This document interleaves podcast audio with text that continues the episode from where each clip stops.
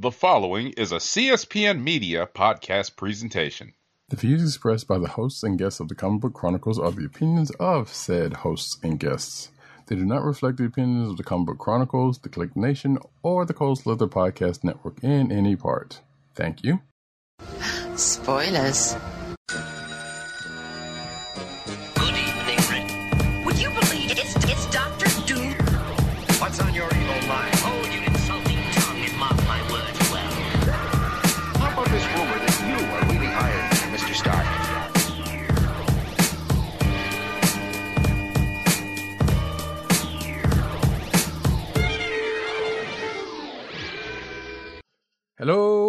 Welcome to another exciting episode of the Comic Book Chronicles.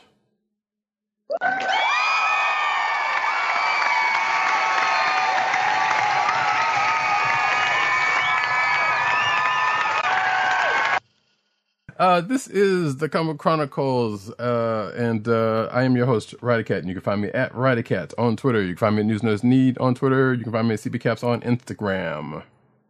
South Carolina with Columbia down the way. And sound effect you have heard come from none other than our man in Brooklyn, one agent underscore 70 on Twitter and Instagram. What's up, everybody? Where Brooklyn at? Where Brooklyn at? Where Brooklyn at? Uh, Shield let him home for the holidays, so he's out in Chinatown, Chi- Chinatown instead of uh, a Shield bunker There it is. this time.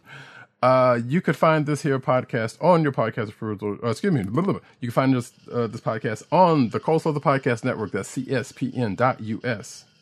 Do it today.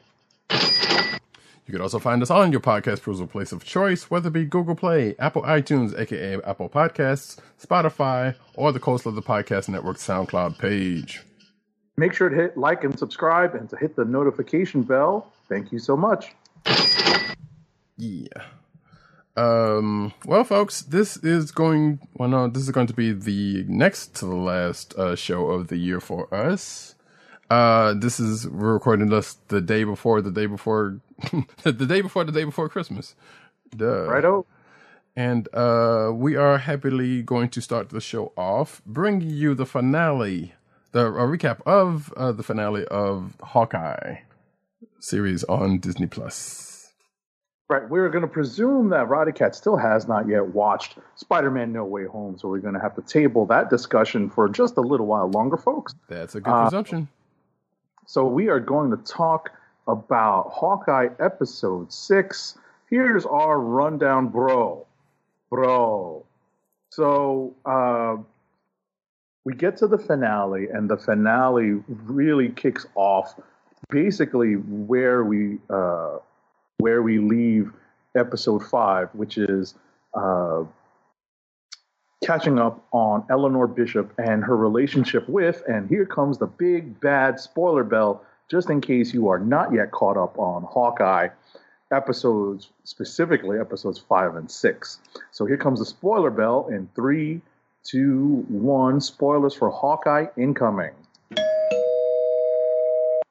So tune ahead for, you know, maybe 10, 15 minutes to make sure you miss out on these spoilers. You don't catch any shrapnel from these spoilers. So, as we said before, we're picking up right where episode 5 left off in the big reveal in episode 5, which is that the Kingpin is somehow working with or or or, or in uh, collaboration with one Eleanor Bishop, Kate Bishop's mom, and we find out that a lot of this stuff happened or came about as the result of Derek Bishop dying in the Battle of New York as a bystander, and Eleanor Bishop basically uh, finds herself in debt uh, because, and that debt is owed to none other than Wilson Fisk, the kingpin of crime. hmm And the way to pay it off is that uh, Eleanor Bishop has had to work alongside him for all these years, and so through these through the years, Eleanor's done basically what Fisk, what uh, Wilson Fisk has asked, including but not limited to uh, what happened to Armand Duquesne earlier in this series, as well as uh, some shady stuff that that definitely didn't have any connection to one Jack Duquesne, who we know as the swordsman, but is not the swordsman in the MCU as of yet. Although, although as we've come to find out uh, later in the episode, he gets some in. Exactly, exactly. So while uh, Eleanor was basically meeting with Fisk under uh, cloak of secrecy, our latest Black Widow, Yelena Belova, was able to get a recording of the meeting leaked out to Kate Bishop, and uh, basically uh, everything starts to go south for Eleanor Bishop's uh, arrangement with the Kingpin at this point. hmm Which I guess lends some, lends some curiosity as to why she did this. Like, yeah, at the end of their meeting last last, you know, last uh last episode, um, you know, they they met, or at least the, you know, Kate and Eleanor met. I mean, excuse me, uh, Kate and uh, Yelena met, and they had talked, and you know, some macaroni and cheese, and you know, trying to talk each other out of uh, siding with whatever side they were with or what they were on. And it didn't seem like at the conclusion of that, and even coming into this, that Yelena was changing her mind about Cl- uh, killing killing Clint. So Right. Oh, All right, you want to pick it up from there? Sure. So shout out to Sarayu. What's going on, lady? It's been a minute. Um. So yeah. So Yelena's got some got got the goods on her mom. This upsets Kate. Kate's and, and Clint's trying to um basically trying to um trying to calm her down because Kate's like I gotta go to her da da da and the other and and Kate's I mean uh Clint's kind of like you know hey you know things are bad and this and that other but you know you gotta you gotta be here for this. Uh, and then I think this is when it cuts to Maya, who ends up talking to uh, Wilson Fisk, the kingpin. Uh, Uncle, Uncle, I guess is because they never did brought that bring back that up, but we know who that's who that was. And obviously, she has now knowledge of the fact that, uh, or at least gets the sense that you know it was him that had her dad killed, which again, straight out of comics. Um, and she's talking to she's talking to her uh, talking to to to him and Kazi who happens to be there and apparently just basically says that uh, she's she's gonna stop you know what she's been doing because you know obviously he found found out what she's been running around trying to find Ronan uh and she's saying she's gonna stop and he's like you know what you know I mean you know he, uh Kingpin's been Kingpin. She says she's to stop. She needs a couple of days off, uh, but this pretty much alerts him to knowing that you know she's turned. So she he basically goes to Kazi and like uh, turns to Kazi and like, "What are we to do about this?" So Kazi's got to take care of Maya. Um, which by the way, Maya was looking pretty good when she let her head out a little later on, but we're gonna, we're gonna talk about that. Um, talk about that when we get there. Um, there's another hairstyle I'd like to talk about uh, again later on in the episode, but we're moving on. Oh, you're talking about Yelena's? Yeah. Oh Um, yeah, Mm-hmm. Yes, yes, yeah, that too. Uh, so yeah, so obviously, like I said, Fisk is aware, everybody's aware, Maya's aware, uh, you know, on the other side of that, so she kind of goes off, um, um, and like, Kazi kind of brings up the whole Eleanor thing, and like I said, basically, I mean, not Kazi, um, uh, Kingpin kind of brings up the Eleanor thing, so he and Kazi have to go take care of all of this, basically. Um, and then we cut back to Clint, and who's I think still talking to Kate, and they basically was like, "Hey, the, you know, some shit's about to go down. We're gonna have to, uh, you know, now that the Kingpin is aware of it, he's gonna react." So, um, uh, and Kate's like, basically, "Hey, you got, you can go home. This is my mess," you know, and trying to be like what Clint did uh, a couple episodes ago. And Clint's like, "Nope, you're my partner. Your mess is my mess. We're gonna take care of this. Let's get to work." and I believe I can't remember if this is where he brings out the fact that it was like uh the the two the, the way too dangerous arrows uh part right. yeah so we come to find out that uh Clint I mean that Kate finally finds finds out that not only can Clint get more arrows but he's making them which again comic accurate because you know we know he can make some of this as long as he's got the right equipment so the two kind of make to make it a whole bunch of trick arrows um um, you know, to to go into the fight. And apparently, somewhere in there, they get to um, they they talk about the uh, the affair that they're going through, which is at Rockefeller Center. They um they basically say uh, um, it's a dress affair, and I guess they're somewhere part. But before that happens, they get some backup, as we will find out in a little bit. Uh, and then they end up uh, going to this uh, to to this fair. They kind of scope out the holiday party. Uh, Clint tries to see uh, what kind of um, peripheral vision that Kate has uh, by trying to scope out, you know, who's all at the party. That that's a threat and, a, and, a, and an asset. And then we see some familiar folks, the larpers, placed around the the the area, and uh, I don't know, and some dude Kate knew from from an old job or whatever the case may be. And Yelena shows up. Um, and Kazi also sets up across the way with a sniper rifle as he tends to do. Uh, let's see, Kate and Clint go around looking for Kate's mom, who hadn't showed up until like right after Yelena shows up, I guess. Um, or somewhere around about there. They end up, uh, Kate ends up pulling her mom to the side, and then things start popping off. Kazi starts taking shots at Clint. Um, and the, the, the LARPers, the, the first, the responders try to, you know, get everybody out of there and shit starts popping off. Oh, Jack is also there, I believe, Yes. uh, with a sword. Now, I don't know why they let him in with a sword. That was a well, it's a private holiday party. I guess so. With you know, he's with the uh, the company, so that's how he gets the sword. I guess so. Um, so yeah, like I said, things start popping off. Everybody starts scattering. Um, Kate kind of goes to, to help out uh, Clint, who's uh, trying to divert uh, Kazi away from everybody while you know people are getting getting ushered out real, real fast. Right. And Right. uh, and at this point, right at this Go ahead. point, Kate spots Yelena mhm. and follows her to the elevators because, as Roddy Cat just mentioned, Clint is moving to try to get a better shot at Kazi as well as uh, trying to divert uh, the attention away from the partygoers.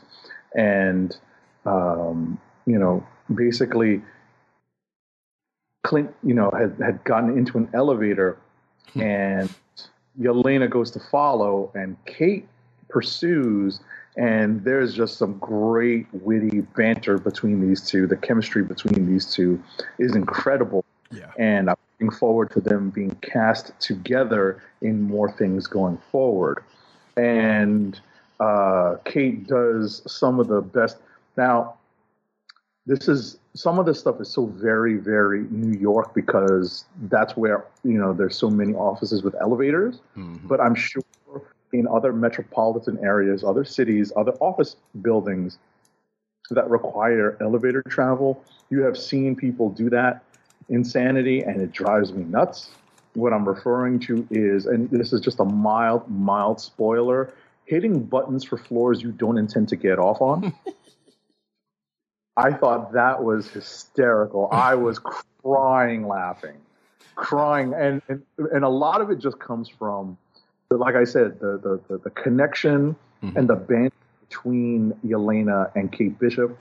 Um, and, and and what's funny is that I I have to say that um, uh, I believe it was the, the Ringer verse that made a joke about how all the, the Russian characters in this show have to call Kate Bishop Kate Bishop as opposed to Kate.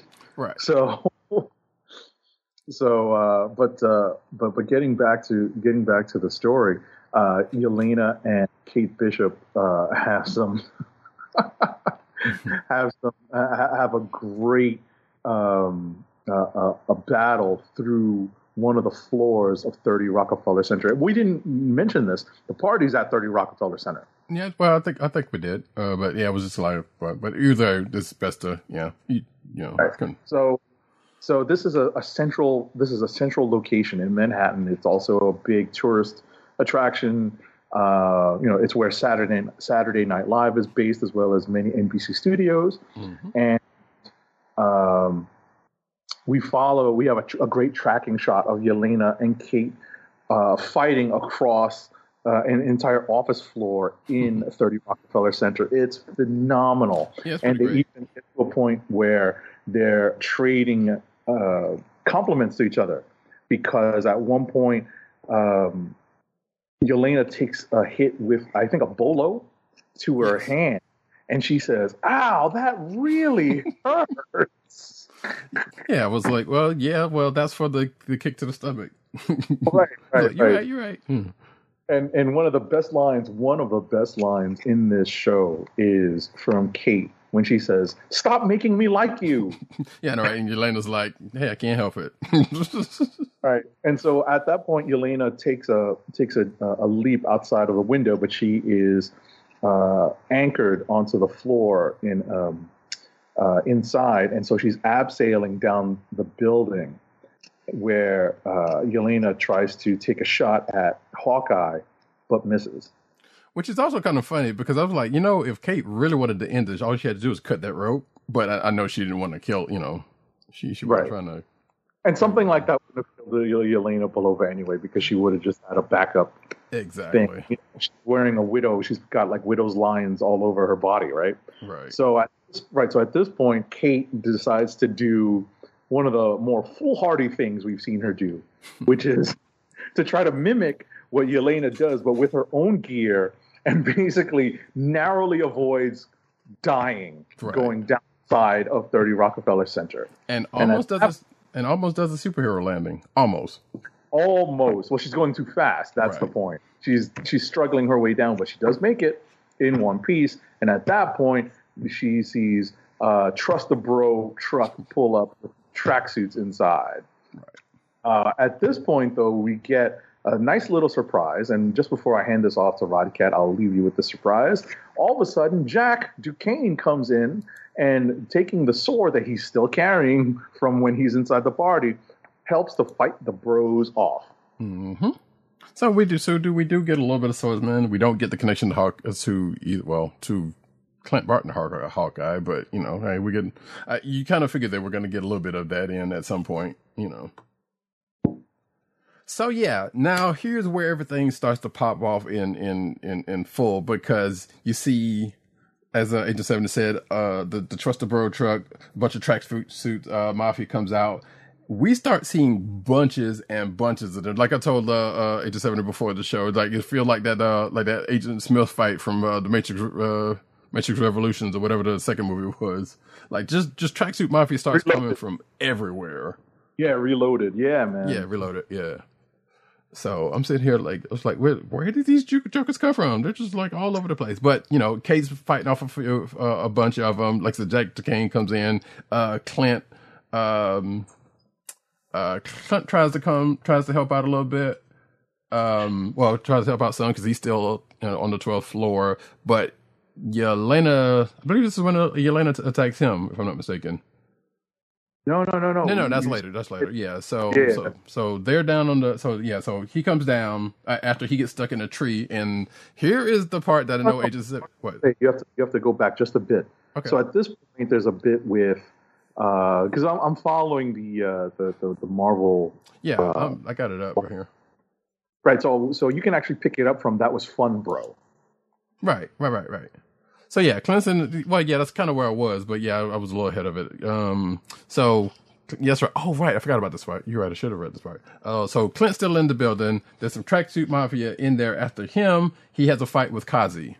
Um, and uh, which didn't last that long, and and of course we didn't get that one scene, uh, the one scene from the comic book that we, you know, we weren't going to see that anyway because as folks know, Kazi was the clown, or cl- may or may not know from the comic books, Kazi was the clown, but we don't necessarily get that, but we do get the thing. Regardless, they fight for a little bit. Clint wins. Um, um, uh, Kazi's like, um, I mean, yeah, Clint after after the fight is over is like, you're right, because Kazi was like, uh, yeah, this was fun, and, and Clint was like, you're right, this was fun, and just kind of walks off after he Mhm. after he knocks him out, or actually knocks, knocks him out. He kind of does a, I guess that's a wrestling move. I can't remember what it is.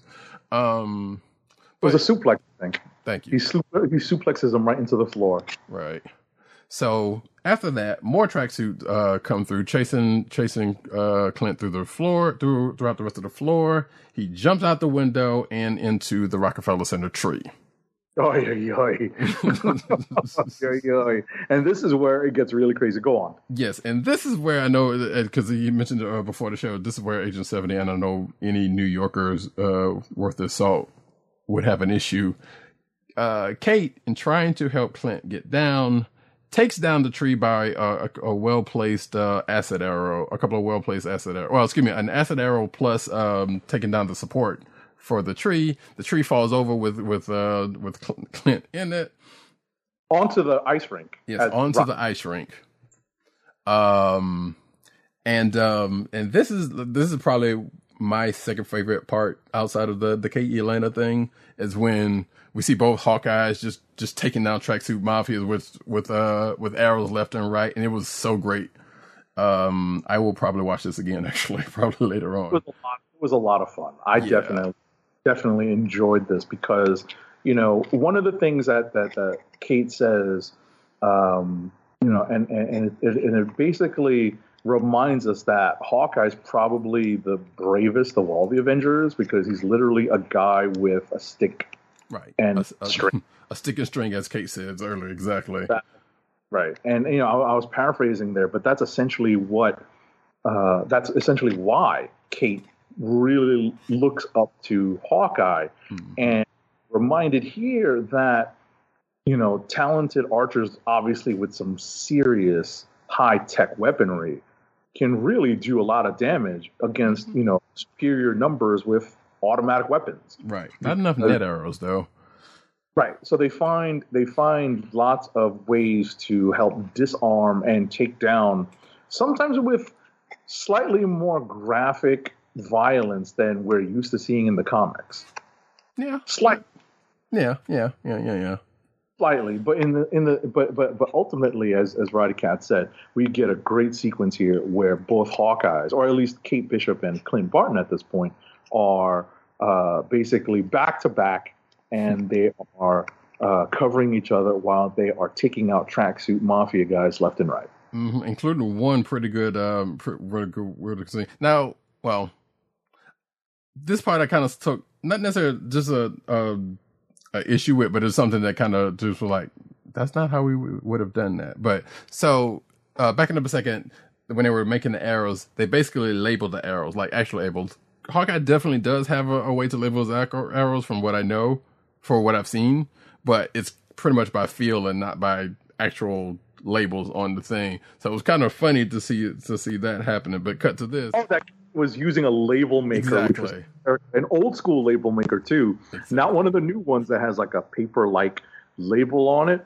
This is like the actual like click and punch uh, label maker, which was hysterical. That was a great time. I was like, that's that's kind of funny, but at the same time, I'm like, all right, sure, it works. So, but cut to the cut back to the to the to the to the scene of the fight, um, where like I said, they were kind of um, uh, fighting with each other. Clint, I think probably before right before this gives like half his arrow, half his trick arrows to her, and then the fight continues. But then, uh, like at the end of this one scene, Kate takes uh take the one arrow from Clint's um from Clint's quiver and and and shoots us shoots this uh truck shoots this uh Renda Truster Bro truck with a a, a Pym particle arrow. Right, trust the Trust the Bro truck. Hold that thought. The Trust Bro truck is being driven by some tracksuit guys to try to drive onto the Rockefeller Center uh, skating rink and run down the Hawkeyes, Right. and uh, Roddy Cat will take it from there. Yeah, like I said, um, Clint takes it. I mean, excuse me, uh, Kate takes the arrow from Clint. It's, it turns out to be the Pym particle arrow. Shoots the truck, and it turns into a little toy, toy truck.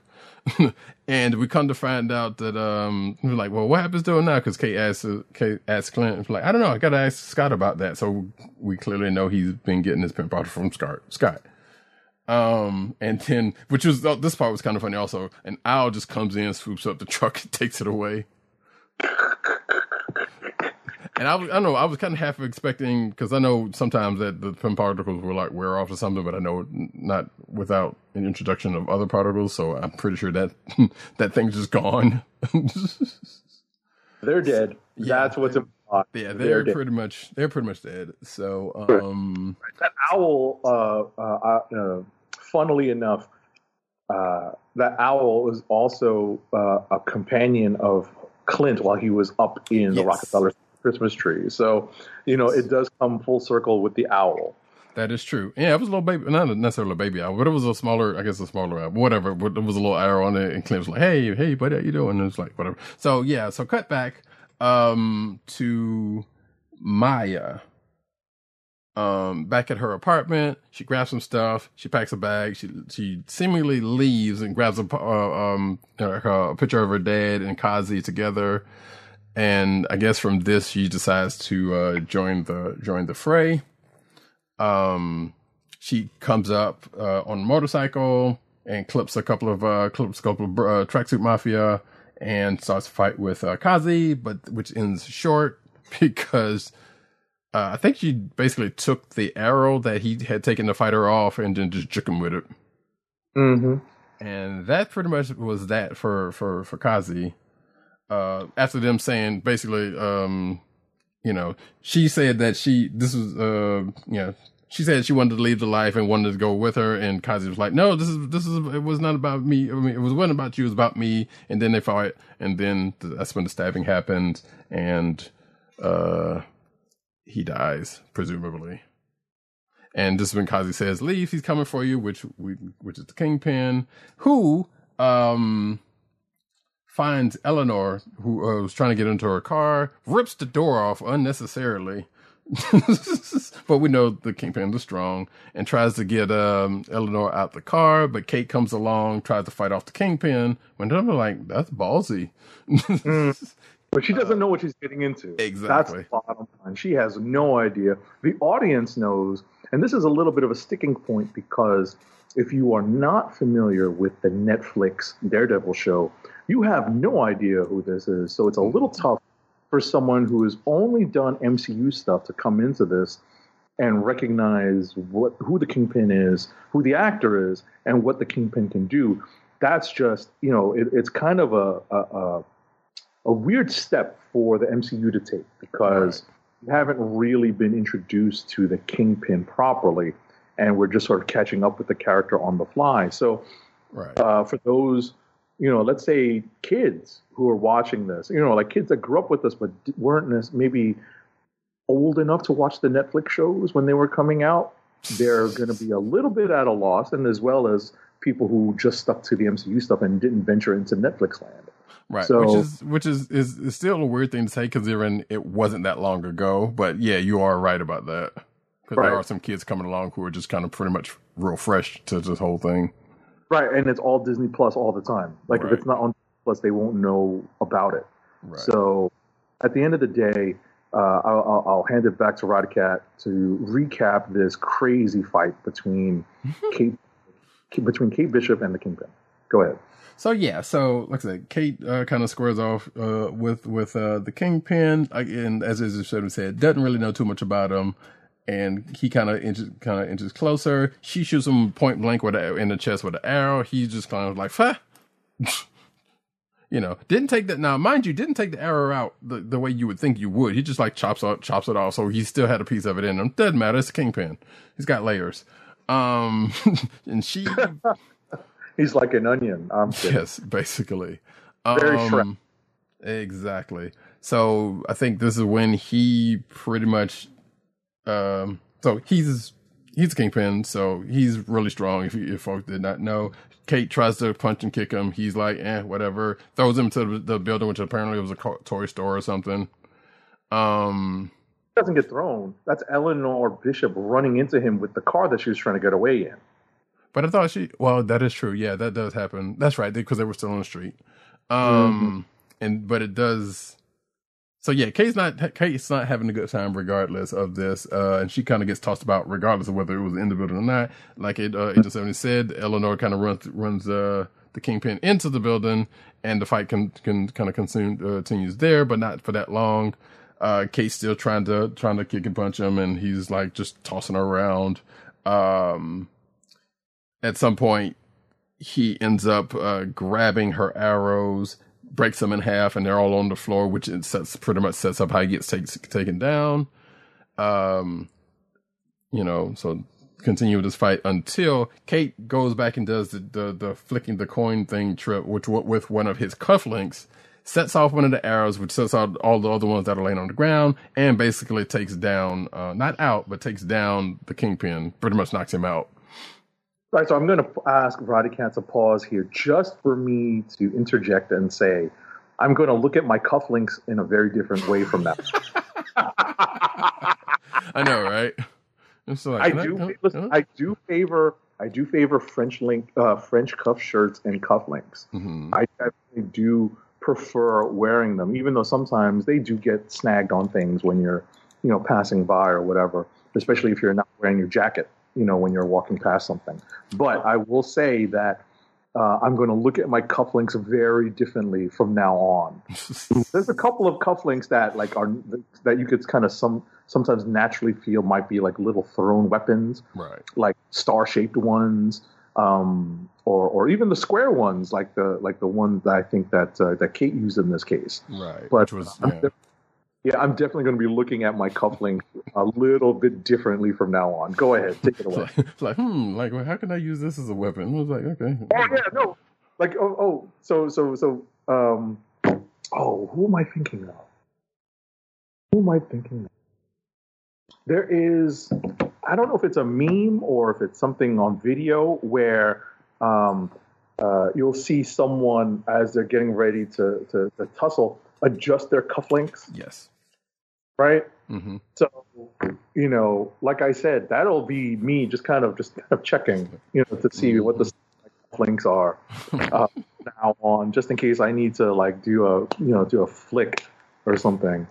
Uh, I mean, Sure. obviously there are like James Bond type cu- cufflinks or whatever, just like might got a garrote or something, and um, you know that there's that there's that kind of stuff that could be you know that could be the case. But yeah, just naturally as as they are, you you, you now have options. yes, exactly. All right, so so back to this, so we can go ahead and uh, finish this off. Uh, we cut back to well after after Kate takes down the kingpin, Go checks on her mom, uh, and they talk uh, about you know things needing to be done, and the cops then come and arrest um, Eleanor after they at the pretty much at the end of their talk. Um, and it's the det- one of the two detectives that we've seen in the the um.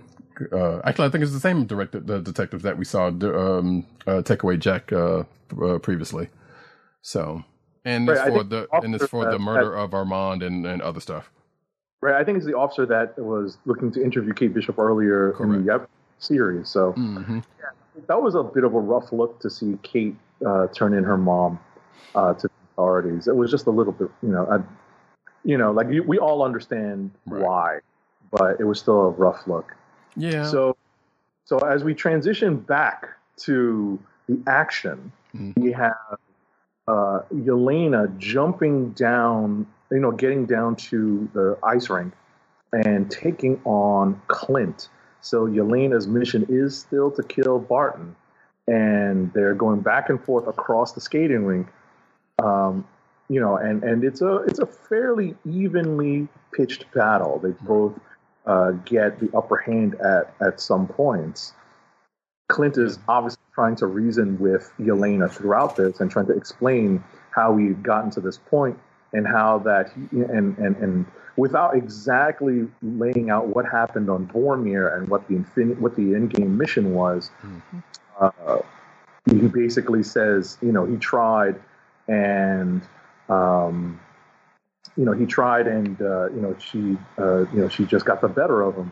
At one point, Clint goes down and Yelena pulls her gun, and Clint's back is to her, and his last trick arrow, you know, uh, uh, uh, and I say this uh, um, in a very uh, analogous way. His last trick is to pull out the whistle that we last heard in Black Widow. hmm So you absolutely positively needed to have watched Black Widow before this scene Right. because Now- that is when you recognize what is happening. Exactly, and this is outlet uh, a deception, but this um this is where it ended up being a heartbreaker uh, Mhm. at this point because obviously Yelena recognizes the whistle and she asks Clint, you know, how does he how does he know about it, and then go ahead and continue. Right. So at this point, Yelena stops and says, "You know, how you know uh, how do you know that basically?" And How do you know that name? Right. Yeah. This is not no. This is not a Martha. no, moment. this is not. It is not a Martha moment. Not at all. but I did think about that when when when she said that. I was like, no, don't turn this into that, please. No, no, no. This is definitely not a Martha moment. what it is, though, is you know, it's a cue to kind of signal that uh, that that Clint was a lot closer and his friendship was a lot deeper with Natasha than Yelena, you know, suspected or had suspected or had information on.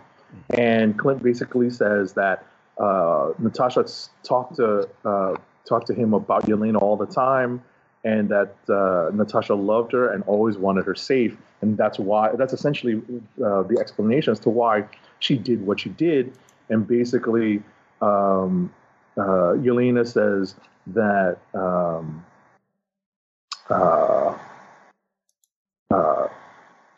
you know, Yelena wishes that uh, that that she could have been able to to change Natasha's mind, or Clint should have been able to stop her. But Clint reminds everybody, including Yelena, that it wouldn't have been of any use. It would not have been of any use because Natasha was better than all than, than both of them, Right. and that she made her choice, and it was her choice to uh, you know to, to to take to make that sacrifice and uh, acquire the you know and to help acquire the soul stone with the, which which goes unsaid Right. He basically he basically just says, you know, your sister. She was going to do what she was going to do regardless. right and she she understood that more deeply than anybody hmm and that doesn't make sense unless you've seen black widow Right. so at that point um you know they they, they come to a truce and Yelena helps Clint up and then disappears into the night um I wanted him to give her a hug. Yeah, but Yelena's not that hug type. I know, Just I know. not with not not just having come off this misinformation that she had received about Clint's role. So, you know, we'll see if it develops into something else. But uh, you can pick up from here. So yeah, so like like I just said, uh, um, she picks up, she helps uh, Clint get up. He, she goes her own, she goes her way. Um, you were well, son wanted to say something about her hairstyle, by the way. Oh no, I was gonna I was gonna mention that at the end. okay, But so uh, so go on. Okay. So yeah, so we come to find out that the kingpin is uh has uh awake again, uh having survived uh Kate's uh you know, trick arrow assault, basically. Uh he kinda limps away from the toy store and um uh runs into Maya, uh who has um well at this point well actually I think she had already who's let her hair down uh, actually looking kind of good, by the way, um, who confronts the the uh, the the king, kingpin, and uh, he basically, you know, says that he's. Well, he basically says he's happy to see her, but he also knows what's done. He talks about family, um, and, and all that stuff. And the last thing we hear Yeah, him, he's an oversized Vin Diesel or Dom Toretto. exactly. Uh, and the last thing we hear that would be funny if they had cast D'Onofrio with his bald head as the father Yes. in Fast and the Furious. That would have been, would- yeah, that would have been pretty good. would have been would have been definitely closer than what they what they did end up getting, but you know, Right. What a what a what, what a missed opportunity. all right, there's You know, always the next one. Well, yeah, they still they, they still could have made the mother of darker skin so that uh, Exactly. you know they would have like a mixed heritage to kind of uh, play off of Dom and and Mia being of darker skin. So Yeah, I still think that have, the, the, but that still wouldn't have played right because it was like, like that kid did not look nothing like, but you know, the the the, the kid Dom and, and the other kid was like well, that, They don't even look nowhere near. But regardless, that's a whole nother thing. We'll talk about it some other show. Uh, back to this. so Maya slowly pulls a gun on the uh, on the kingpin as he's talking. Uh, and the last thing we hear uh, him say is like, sometimes family doesn't see eye to eye. And then the, the shot goes up and away from them and we hear a gunshot. Uh, so that could be anything. She could have shot him. She could have shot up in air. You know, this could be something they'll more than likely bring back up on her, uh, Disney Plus show when that happens next year. Right. So the Kingpin's probably still alive. We don't know. But even if he did get shot, honestly, he's and again, this was pulled from uh the comic book uh uh that whole scene. Well, not the whole scene, but basically that that last bit was uh, was pulled from the comic books directly. So they've Right. been doing a, lot with that. Uh, so closing I was this out. say- Go ahead. I'll, I'll tell you that uh, it's actually from wow, late '90s. Mhm. Daredevil number 15. Okay. This Thank is you. during. This is during. Um. This is immediately after Kevin Smith's run on Daredevil, and I think this is uh, uh, an issue by David Mack. But uh, yeah, it's written by David Mack and drawn by David Ross in 1998. 98. Oh my god. Yeah. Oh my gosh. So, So, folks yeah. who want to go check out that on on, on, on if you have So that that- issue, what's that? No, I was going to say mild spoilers for that. Uh, for what might happen if you read that issue. Exactly. Which you know, as you heard, well, it was a while ago. So, um, Right. but yeah, but closing this out, uh, we cut back to Clint and Kate uh, in the back of an uh, in the back of a ambulance. You know, I guess uh, kind of resting while um, uh, uh, people are moving about first responders and trying to get cleaned up or whatever. 'cause- but no damage control, sadly. But um, uh, Clint's talking about uh, tries tries to do his best to talk about um, finding someone that just makes you better. And he's you know getting all sentimental, and then he cuts to Missy did her thing on these suits. So you know basically was like you know, and and Kate starts smiling, and they start you know it kind of lightens up the mood. Um, but Kate knows what he's trying to say and says thank you. And um, oh, which I guess we didn't uh, we didn't mention uh, before that whole ice rink thing happened, or and during we saw when well we saw Kate uh, Kate's suit get revealed by uh, uh, Yelena in the, the um, in the um, elevator, but then later on during the fight, uh, we find out that Clint had his own underneath uh in its comic accuracy is, is basically the I guess the more current version of, of his suit. Um Right. It's a yeah. It's it's a it's a modified version because yeah. um, they definitely covered his arms, and that's like a big that's a big difference in Right. the MCU, Right. where the only time he's ever really covered his arms was with the Ronin costume. Every other time, every other incarnation of Hawkeye has basically had him mostly sleeveless, but with the arm, the forearm guard that most archers wear on their Wait. off arm. They're drawing. With the exception of that one armor suit he had, but that was just like kind of one off during one of his like miniseries. So yeah, uh, um, because he had Oh, some kind of a armor. Yeah, Oh, you're talking about CU also?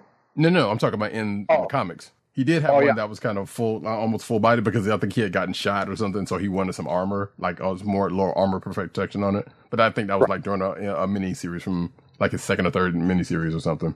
Right, like they've definitely had like more full sleeve Hawkeye costumes uh, in the comics. I'm Right. specifically referring though to the MCU where we've normally seen him wearing just a vest Right. and like maybe some some stuff on his wrists, you know, to deal with uh, being an archer. But um, the bottom line here is that um, uh, you know we get uh, kind of like the the, the Al Powell and um, John uh, McClane. John McClane and uh, and uh, Holly McClane meeting at the end of uh, Die Hard, and then we have um, Argyle basically taking uh, John McClane and Holly McClane away. Where in this case, Kate, well, Clint basically takes um, Kate, Kate. and Lucky off to the farm. Yes. So And- Kate gets to meet the family. Exactly. So, so basically, Clint does in fact make it home for Christmas. hmm Christmas Day to be exact. And Lucky, the pizza, aka Pizza Dog, gets his actual comic name uh sp- said out loud because they Right. have not been saying it um uh this whole time. So you know, Clint gets makes it home, gives kids his pregnant, I mean, present, give, give their presents. They they meet Kate. Kate meets uh everybody and and and uh, Lucky and uh Laura, his wife. They meet and they hug, and you know, it's it's a good time. It's it's a good um, it, it's a good scene. You know, made it home for Christmas, uh, all that good stuff. But one last piece of business before it ends up going is that uh, Clint uh, tells Kate to go out to the back with her to help him with something. Oh no, you missed out. No, you missed out on the on, on the, Oh, the- right. The watch. Yes, you're right. You're right. So, which I don't know. This part was like, okay, we we at this point we'd already figured this out, but um, Clint and Laura was talking, and while Kate was uh, you know, busy talking with the kids, Clint says, "Hey, here's what I found at a black market uh, auction. It was the watch. Uh, come to find out that presumably from this, what gets said is Laura's his wife's watch, and on the back of the watch uh, is a Shield logo with 19 on it. So she must be agent. She must have been agent 19 when she was uh, uh, under Shield. Like we already knew she was Shield. Like it wasn't. It was not hard to to figure that part out. Right. The kicker here, the kicker here, though, is in the comic books, Agent 19 is in fact Bobbi Morse, aka Mockingbird, Mhm. the call sign when she was an agent of Shield. So it leaves it leaves us all thinking that um, you know whether we're, we're trying to all kind of figure out how Agents of Shield fits into any of this, if it does at all. And we know that Kevin Feige is want to you know strike Agents of Shield from the record, basically. You know, and we don't know if this is in fact the case here, but that is what is heavily implied. Right. Like I was, I was, like, I was kind of bummed about that because, because knowing what you just said about about you know um uh, Bobby's uh, agent uh, number and all that kind of good mess, and I'm sitting here like, okay, hmm. Now, granted, they could still kind of fudge and say, well, she was a mockingbird, not the mockingbird, and that kind of thing. But yeah, the implications here are kind of still out there. Right. You know, because at the end of the day, if I got a Rolex from Shield and it said 70 on it, we know what happened. Agent 70 retired.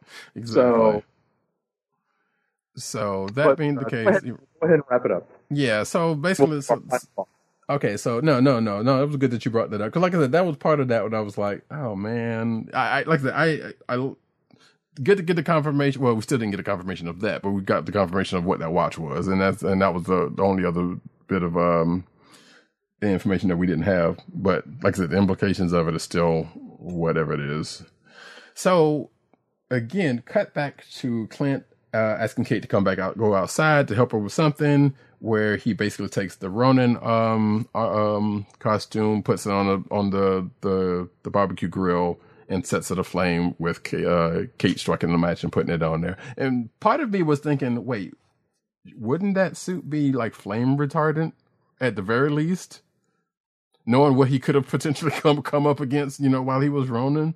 But I was like, but it presumably starts to burn, you know. Well, it, it starts to burn. We see it, or at least we see it uh, set aflame thanks to the, the Right. lighter fluid. But I mean, even even fire retardant things eventually burn. They just have to keep applying that accelerant to it. sure, So, but uh, given that- what they did, it doesn't seem like there, there was enough there to do such a thing.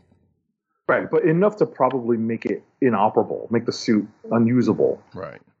So- so, so yeah. So last thing we see is uh, them going back to the house and um, Kate trying to give herself a name uh, and goes through a whole bunch of terrible names. I feel like one of them at least was something that was out of the comic books, but I can't remember that. So, but then Clint, uh, the last thing we see is Clint says, "Well, I have an idea," and cut to the Hawkeye logo, Mm-hmm. and that ends the uh, the show, with the exception of the uh, mid credit scene, which was boo. well, so so in terms of the mid credit, I got it. I I, appreciate it, but I was more disappointed after I hit fast forward and found there was no end credits. Exactly, because I was expecting there to be something like you mean to tell me we don't we're not getting anything from like the Yelena or uh, or um anything going into Echo series, which we know is coming up. You know, it was like Right, and part of me going back to uh the Yelena going back to Valentina, be like, hey, you set me on some some bullshit, or you know, you told me Yeah. some bullshit. right, and I, I I want to say that I, I I want to readily blame the pandemic for this and the scheduling because a lot of the you know listen, we've gotten literally nine projects, nine MCU projects in 2021. hmm Uh, that's com- a combination of the Disney Plus shows and the theatrical releases. And all of them were thrown into disarray in terms of release order because of the pandemic. So I have a feeling that we probably would have gotten something more concrete in terms of going from the end of what, what ended up being the end of 2021, the closer to 2021, that we would have gotten more of a show, more of a connection in a post-credit scene to to enhance or increase the interconnectivity going into the new year. But I had just I'm willing to let it pass. I know lots of people got into an uproar on freaking social media saying, "Yo, all we got, all we got was I can do this all day, and that's whack and blah Yeah. blah blah." And but but the bottom line is, I'm I'm more than willing to let it let that slide because we got such a great episode. Um, I wanted to just move on to like final thoughts on the series, and I have to say that um, the highlight for me in Phase Four, and one of the highlights for me in the show is Yelena Belova. We've said it before. I've said it before. Uh, She could talk. Yeah, she could talk to me in that fake Russian accent all day. uh, Roddy Cat has started to understand what I'm saying when Oh, no, I've when been understood. You know, no, right, I, I right, totally but, but more so, but more so with the increased examples of it, as opposed to just the Black Widow movie, Right. right? So there's more of an understanding. Uh, Roddy Cat has gained more of an understanding for how So- I feel about this. So here's And- something funny. But let me but before you go on with it, did you see the um the featurette with her? No, So there was a featurette that a featurette. I think I, it might be in the show notes. I can't remember, or not in the show notes. It might be in the the clickbait section. If it's not, it will be uh, later on. But there is a featurette uh, with her um, coming out of coming out of this, and it's her talking. Well, it's basically scenes from Hawkeye, and you know her coming out of it, but it's basically surrounded uh, uh, uh, about her. So you hear her talk. You know, you hear a little bits of, of Yelena, and then you hear her talking actually, which you know she has a, uh, I believe she's Australian. I can't remember. oh, she's British. She's British. Okay, well, I know she's not from here, so you know, um, uh, but yeah, so you hear her talking in her accent. She's still, you know, still, but yeah, her talking in, uh, I say that to say that her talking in the Russian accent is, you know, as put on as it is, is is still uh, a, a very, very, very good thing. Um, Right. a very lovely thing. Right, and and I give the costuming department and the hair department so much credit because Roddy Cat mentioned this earlier, and I was willing to put it off until the end, where they give her, and I didn't know what this was called until I heard again. I want to give credit to Van Lathan on the Ringerverse for dropping this. Just as an aside, that the hairdo that Yelena is rocking in this episode is a dragon braid. Mhm. And I never knew that's what that was called. I had just seen it so rarely, and I had never really given it much thought other than thinking that looks pretty elaborate and pretty cool, Right. right? That must have taken some time to do. So when I saw that, I was like, ooh, that's pretty cool. And she looked badass with it on, hmm you know? I'm like, that's an incredible hairdo to go into battle with. I mean, yeah, functional. You no no loose parts. So I listen, you know, uh, you know, uh, I think Hailee Steinfeld did a good job of portraying, you know, of doing a version of the Peter Parker story, but you know, with, um, you know, but with you know, coming from you know a, a vastly different perspective. You know, she actually has a mentor that uh, willingly takes her on despite you know uh, initial misgivings Mhm. and uh, you know, I think that the, the the Steinfeld casting is a good match to how they want to portray the character. I would say so. you know, yeah. She's self confident, but still um, definitely lacking in terms of experience. So, Right. and and she plays that off to a T. Right. Uh, and if they and if and or when they do the young Avengers, they'll still be she'll still be young enough to say she, she can be a young Avenger. exactly. And I think that the Hawkeye character, I think a lot of people initially were of the mind that Hawkeye never deserved his own show, but they never gave it much thought as to what Marvel wanted to do with the show. Right. You know, that, you know, like it's not like Hawkeye, in, you know, uh, would quote unquote deserve his own show. That's probably what they were thinking. But ultimately, Marvel has a plan and they executed it where they introduced multiple characters, brought in a Netflix character, and integrated uh, a Black Widow character right into some of the more street level uh, uh, storytelling that's going to develop in the Marvel uh, Cinematic Universe. hmm True. Yeah, and uh and another budding hero, anti-hero that uh, like I said we're going to get a show with uh Alaqua Cox's um Echo Mm-hmm. was also at the end of this looking pretty very pretty uh, with her hair down, you know. I mean not just saying she wasn't with her hair up, but you know. so Uh, Right. I am very, I am more curious about what that series is going to be than I was coming going into this. Well, it's it's funny because of the Disney Plus shows that have been announced, mm-hmm. we're all we're familiar with all the characters to varying degrees. Right. And I think of the characters that have been announced as having shows, Echo is the one we are least familiar with. Bottom line. Basically, Right? We're familiar with Kamala Khan because we followed her story from the jump. Mm-hmm. She's had series, she's been an Avenger, she's been a champion. We, we've seen her, you know, develop and evolve over several years. Echo was kind of, you know, off, you know, cast off to the side for many years. Yes, she played Ronin. You know, she she she took on the Ronin role, and you know, obviously she came on. She was introduced in the late '90s when uh, Daredevil and Marvel Knights was a big deal. hmm Uh, you know, right. You know, like as I said earlier, it was right after the Kevin Smith run, and right when David Mack kind of picked up the reins a little bit, and that was kind of like that first big arc after Kevin Smith left the book. So, I mean, I distinctly remember this. I remember reading that Daredevil and thinking, "Oh, this is cool that they're introducing a, a character that's similar to Taskmaster or Deathstroke. You know, someone who is uh, mimicking but has different." Um, physical abilities and physical impairments, as it were. hmm And uh, American. Exact. Oh, I mean, I didn't even process the fact that she was Native American back then. I'll be honest. hmm Um, I think it means more now when it comes to creating a more diverse cinematic universe. Because at that point, listen, if you've been a comic book reader as long as we have, other than a couple of books, most of the books we read, especially uh, on the Marvel side, have been diverse for a while, especially if you came up reading X Men. So, um, you know, so other, you know, some books are, are less diverse than others, but at the end of the day, it's just not something that you would uh, point out necessarily. But in the cinematic universe, it becomes a lot easier to point out when you see who's been highlighted and what roles have been highlighted in the creation of the, the various movies and cinematic um, uh, corners of the Marvel universe that have come that, that have come to pass since uh, since X Men, really, Right. right? Since, since the the first X Men movie. Right. But and getting- the first and the first uh I mean and, and on that the first deaf character also uh because you know we haven't had that like the closest we've had was Daredevil and Daredevil's Netflix series but he's blind and you know that's a, a different right. thing.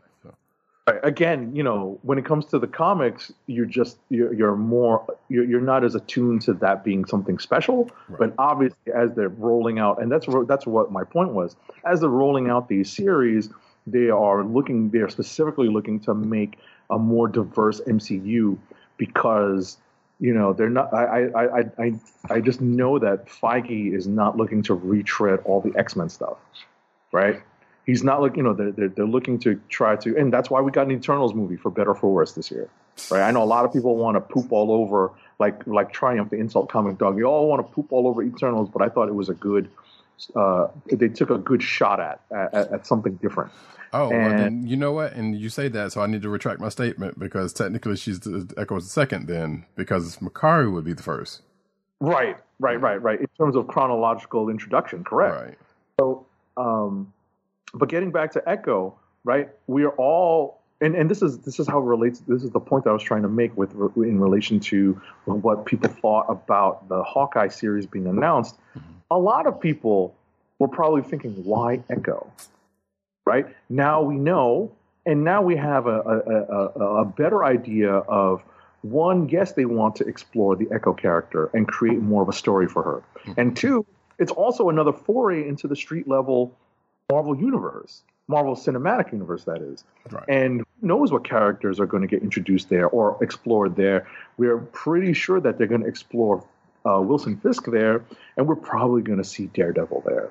Yeah, possibly reintroduced. All, right. That makes all the sense. No, I mean, actual Daredevil, because we've seen Matt Murdock now, That's what I'm saying. Me- Yeah. you know. Well, not to spoil, but, you know, uh, at the end of the day, uh, okay.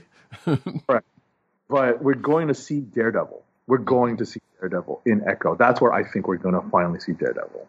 Hmm.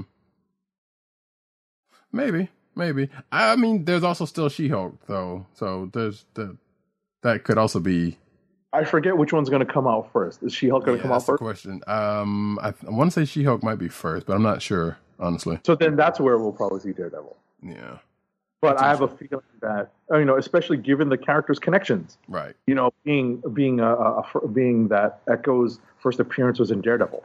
Right. It would make sense. Exactly. So that being said, though, yeah, I um, I was going to go back to what you were saying about the Hawkeye thing real quick, and then we wrap it up. And the only thing I was going to say was that, uh, yeah, the, yeah, people were kind of grousing about like why does Hawkeye need a show? Some people, there were also other people were like, well, how come he didn't have get a um a movie? Which I know, I think I when uh upon the announcement of the show, I kind of wondered that uh, at the same time, but also I could also see like, well, you know, Black Widow barely got one uh, at, a certain at a certain time, but all of the pretty much all of the original Avengers ended up getting their own uh, getting their own movie, and Hawkeye didn't.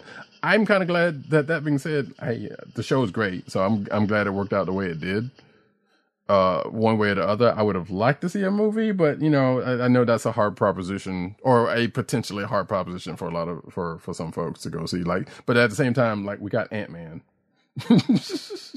we got an Ant Man movie, and people love the shit out of that movie. And you know, and say what you want Hey. about Guardians and whatnot. So We've gotten two Ant Man movies. Ant Man movies and two Guardians movies, and people were like, "Who the hell is these folks?" But you know, but the Ant Man movie more so because people were doing the same thing for him than they did with Hawkeye.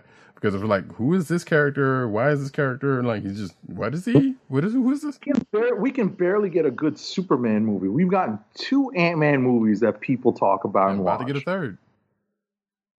Unbelievable. All right. So Anyway. I think we've we've wrapped our Hawkeye discussion. Yes, you should watch it. Um, if you if you've watched any of the MCU movies uh, that that that have the character in it, uh, and you might want to watch uh, Black Widow at the at the at the uh, inside of that also, definitely check out the show. I don't. I'm not going to sit here and say that you probably need to, but you would want to. Yeah, yeah. We spent a good amount of time on Hawkeye, so we're going to run through our comic books of the week. So we're going to transition over to that, Mhm. and So, the yeah, first I book. didn't pull any of the covers, so this is going to go swimmingly. Oh, that's good.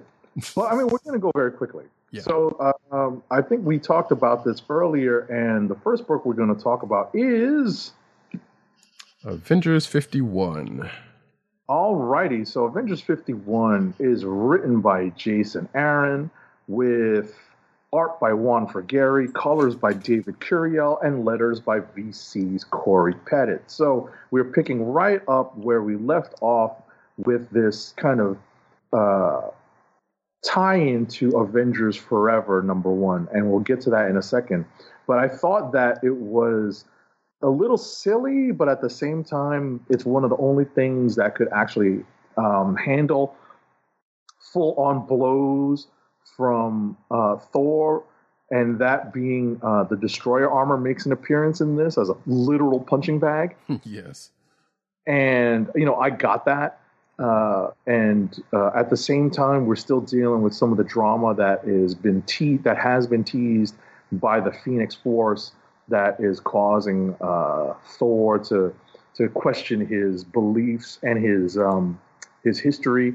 And uh, we have Echo also looking to try to get a better handle on the Phoenix Force. But lo and behold, the, the, the masters of evil of the multiverse, or the multiversal masters of evil, I think they're called, have basically come to uh, wreak havoc and uh, take out various uh, and, and enact their plan.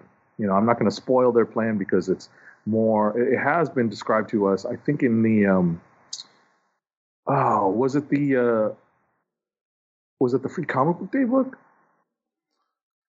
Uh, I believe that's the case. Yes. Right. So I think it was talked about in the Free Comic Book Day book, and you know it's it's it's uh, laid out in addition in the pages of Avengers Forever. But in this issue, we have one of the first big skirmishes between the Avengers and members of the uh, the multiversal, uh, the all new Masters of Evil. They're the they're the multiversal Masters of Evil. Anything to add to that before we go to Avengers Forever? Um.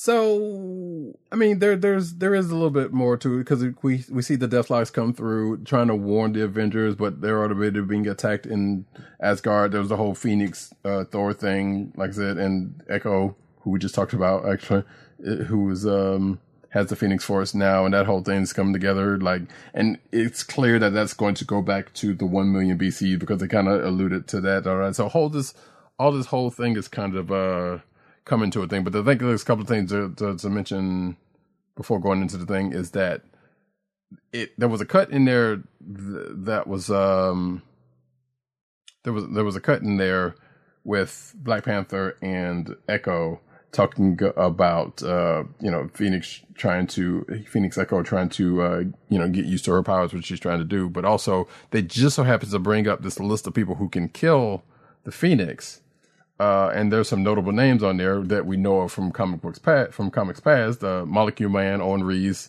the Beyonders, um, Thor, and uh, Odin are both mentioned here. So you kind of think it was like, well, okay, so is the Phoenix Force going to die at the hands of Thor at some point or something like that? Because I and I feel like the times in recent history that the Phoenix has come about and Thor being around, that wasn't the case to where there was a match there. It was kind of curious is that that list was brought up and that these, you know, and that the fact that this could be the case. But now with Thor's new revelation, I guess anything, you know, that could be the case.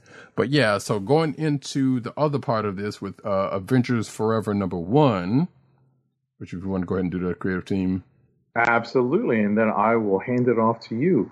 Uh, Avengers Forever number one is also written by Jason Aaron with pencils by Aaron Kuder, inks by Cam Smith, colors by Jason Keith and Triona Farrell, and letters by VC's Corey Pettit. Take it away, Rodcat. So here we meet um, a particular universe. It's not the 616's version of Ant Man. And it's not Hank Pym. It's not Scott Lang. It is one Tony Stark. Tony Stank. Tony, yes, Tony Stank basically kind of is because he's so drunk half the time.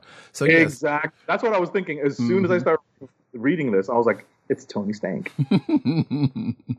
so in this Tony Stark is basically a mixture of I guess uh I guess a mixture of early Scott Lang and Dr. Aphra. Now some of you folks may not know who that is, but Dr. Aphra is basically Indiana Jones of the Star Wars um uh Star Wars I was universe. gonna say, I was gonna say, definitely indie, yes. definitely indie. Uh, and basically was a rogue archaeologist, um, and, and you know, plundering uh, tombs, some sort of tomb raider, if you would. um, but yeah, so so that's where we meet this. Uh, this is Tony Stark. I can't remember what the the um, Earth number is, but regardless, uh, Eight, eight, 818? one. Yeah. Okay.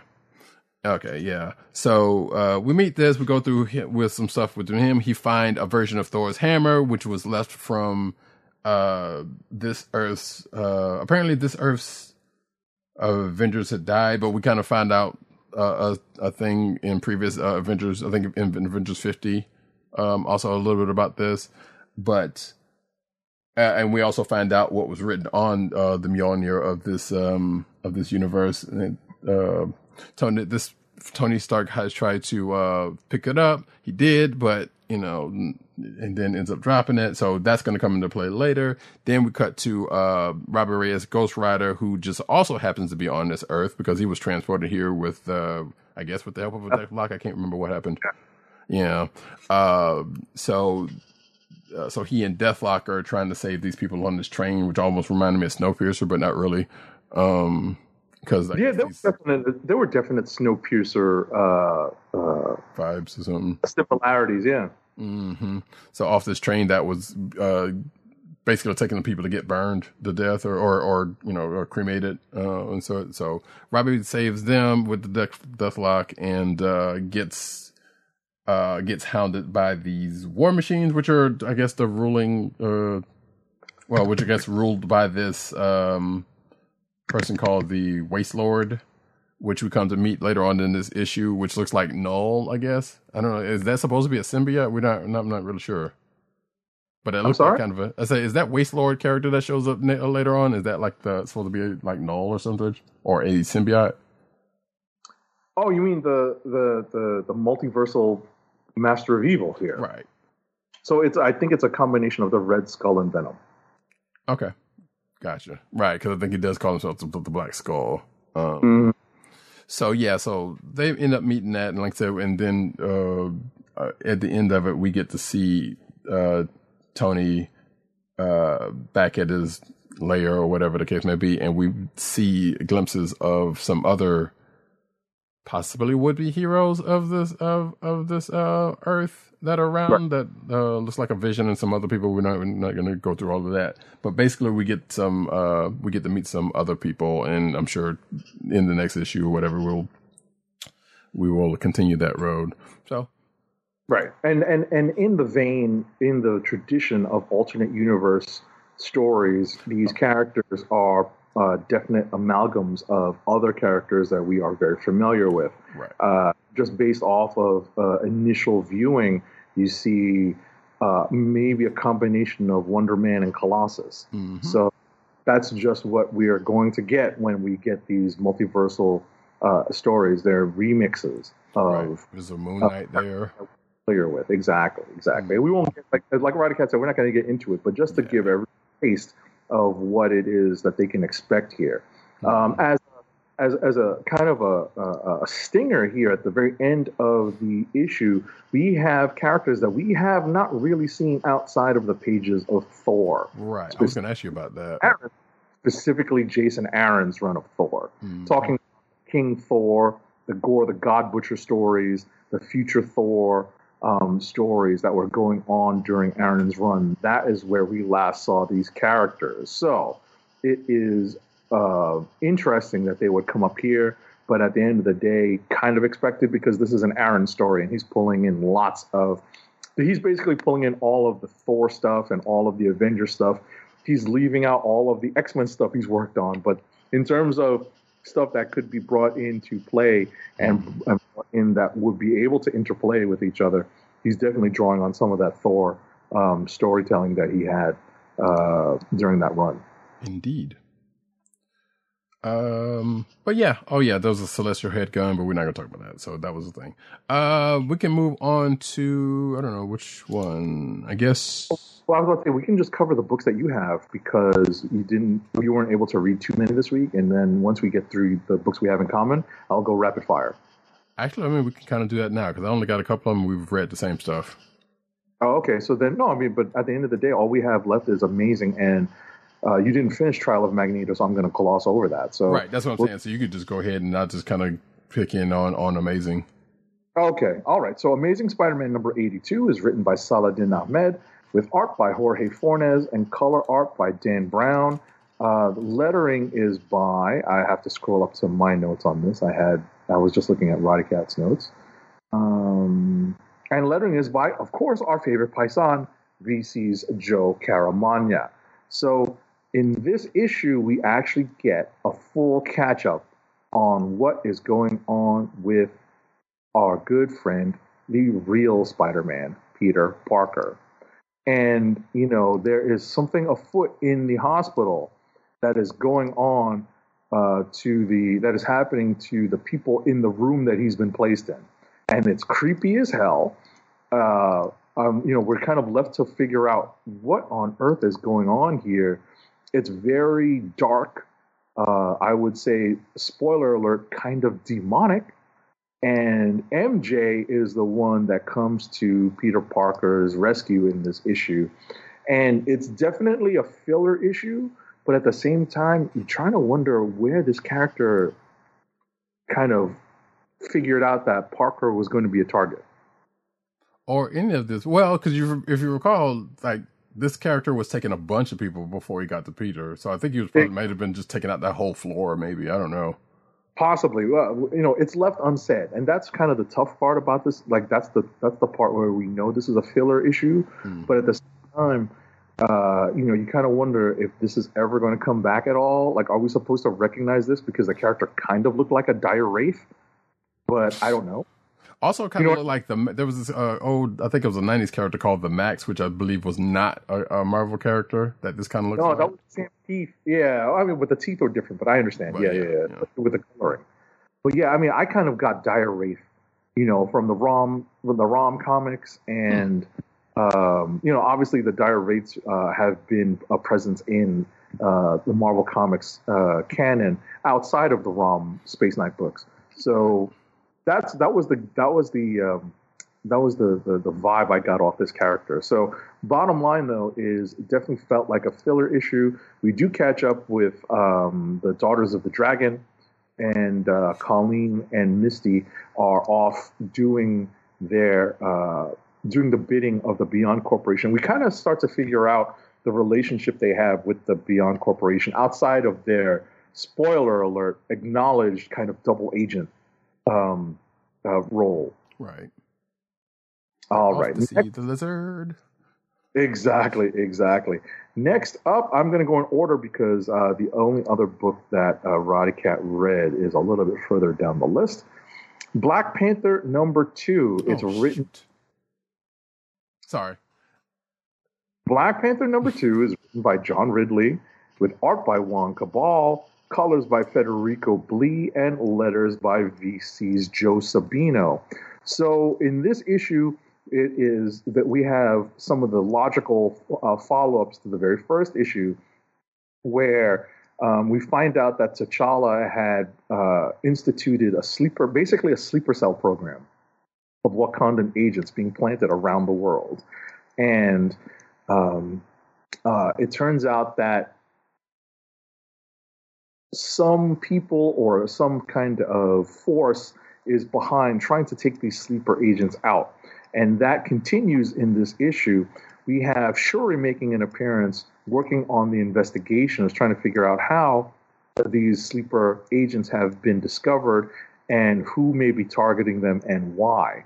And uh, T'Challa, Shuri, and one of the sleeper, the former sleeper agents now, is you know who is basically looking to get revenge on the on whomever it is uh, that is killing the sleeper agent. Specifically, in her case, her former lover, who she was not supposed to have because she was a sleeper agent for Wakanda.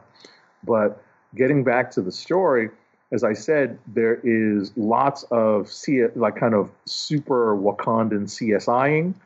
And at the end, we do get a bit of a reveal, but not a reveal of an identity. We do get a confrontation between uh, several of these characters who seem to be hunting the sleeper agents and um, and T'Challa. So we should be getting answers. Listen, it's only the second issue of the series, so don't expect the answers right away.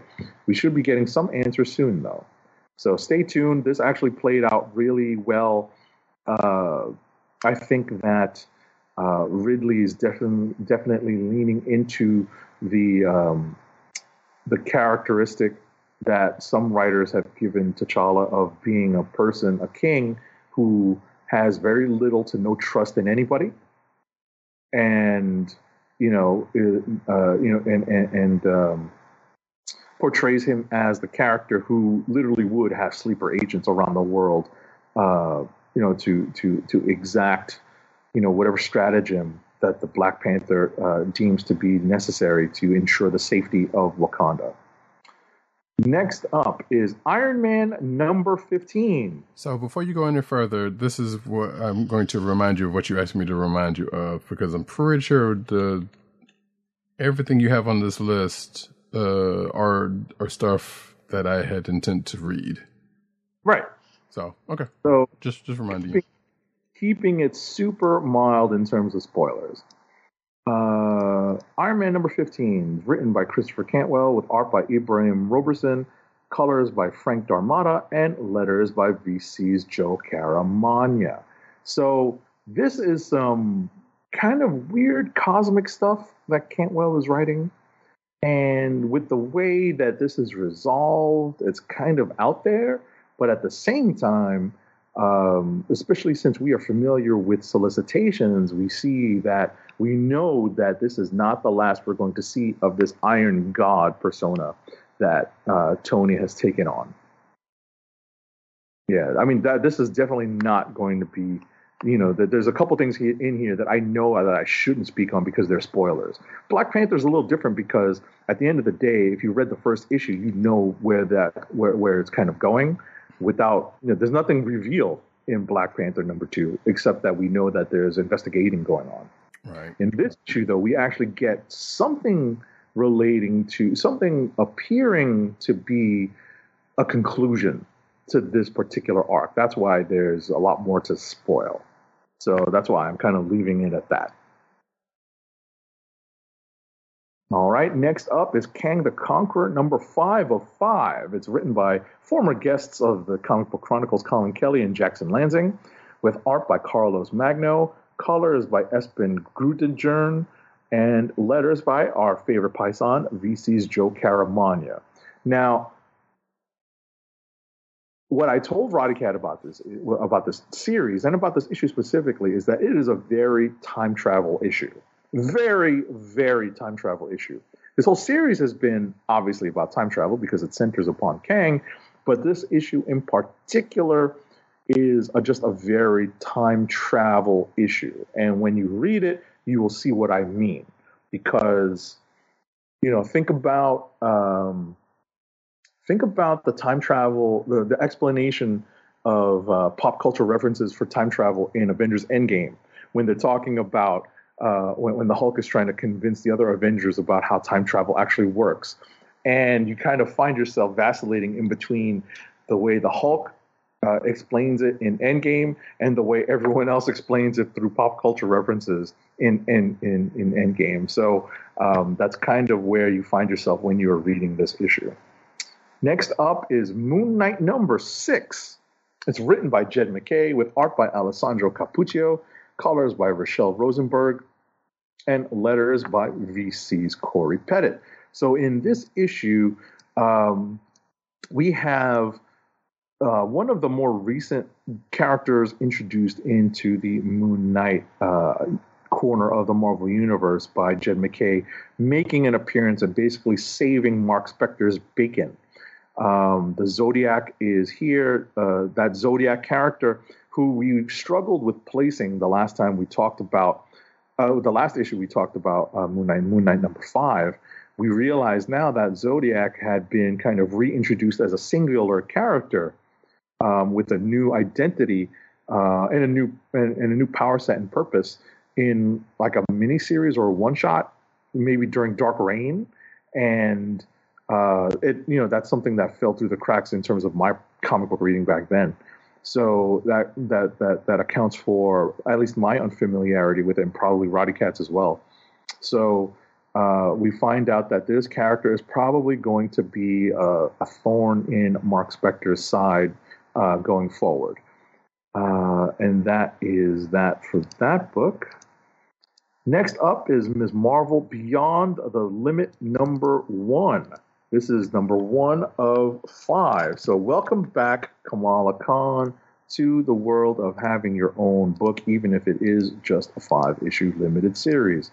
It's written by Samira Ahmed with art by Andres Genolet, colors by Triona Farrell, and letters by VC's Joe Caramagna, our favorite lettering paisan. So, in this issue, we find out that Kamala is on a bit of a bit of a vacation. She stepped away to uh, Gotham City, aka Chicago, where she's meeting um, a family member who is doing so, who's part of doing some research, and it is that research that leads to some interesting scientific side effects that may have implications on Kamala Khan as well as on uh, how she perceives reality. And uh, that's the best and most uh, obfuscating way that I can describe what happened in this issue without spoiling things. But it's also pretty vague. It's the first issue. So uh, we'll see how this picks up over the course of this five issue limited series. Next up is Sword number 11. It's written by Al Ewing with art by Jacopo Camagni, colors by Fernando Cifuentes of Proto Bunker Studios, and letters by VC's Ariana Maher. So in this issue, which is, I think, the final issue of Sword, we get some uh, closure. We get some uh, finality on what has been going on and who's behind, uh, who's ultimately behind what uh, has been plotted up at the peak and on Arakko. And without getting into too much detail, because it is it would be spoiler heavy, um, and I know that Roddy Cat has been reading this. I have not been reading this. I just wanted to see what was going on in this issue because I know that this is the last issue of Sword, and how I wanted to see how this uh, storyline ended up. So there is some intrigue. We have a nice uh, save by one. Um, oh my gosh, I'm forgetting the character's name now. Uh, oh gosh, what is that character's name? Um, Gateway's nephew, Eden. Eden. His name is uh, uh, Manifold. Is his, uh, Confess- yes, yeah. that's it. I couldn't remember his code name. Manifold. Manifold does make a big, uh, does play a key role in this issue in terms of making a very big save. Uh, but we also have to deal with some, let's say, double and triple crossing here in terms of allegiance. So be prepared to see the roles that people have been portraying, that characters have been portraying, to be not necessarily what their true intent is. And finally, finally, fine. Oh, not finally. At least in terms of Marvel, finally. X Men Trial of Magneto, number five of five. This is the last issue of this series. Of course, written by Leah Williams with art by Lucas Werneck, colors by Edgar Delgado, and letters by VC's Clayton Cowles. Cat is partway through this book, but the big reveals and the big developments do happen later on in the issue. So I am not going to spoil that, but suffice to say that we are still left with a few questions, but we've gotten some resolution to uh, the status of certain characters when it comes to uh, their stature on and their and their status on Krakoa, as well as uh, a new development when it comes to uh, some one of the key uh, aspects of the Krakoan of the emergence of Krakoa and what it means to all of mutantdom. So I'll leave it at that. So I Wow. just so I'm basically just kind of in the, at the end of this, and I think I'm getting the one revelation uh, resol- uh, revelation that you're talking about. It Right. seems that they basically uh, reversed uh, No More Mutants in a way. Uh, Possibly. yeah, They actually, I think, went a step further than that. yeah, yeah. From what I'm seeing, but basically they- they, are going They actually, yeah, exactly. I think they went a step further than No Mutant, than No Mhm. More Mutant. Anyway, continue. right? Uh, basically, uh, and and now I can sort of spoil this because Roddy Cat got to the end because let's just say the Resurrection Protocol line is kind of clogged now. Yes. It's a bit clogged. Um, next up and last up is Nightwing number 87. Talk about a swerve back to DC. I had a chance to read this because it read very quickly, but it was a it was a delight to read.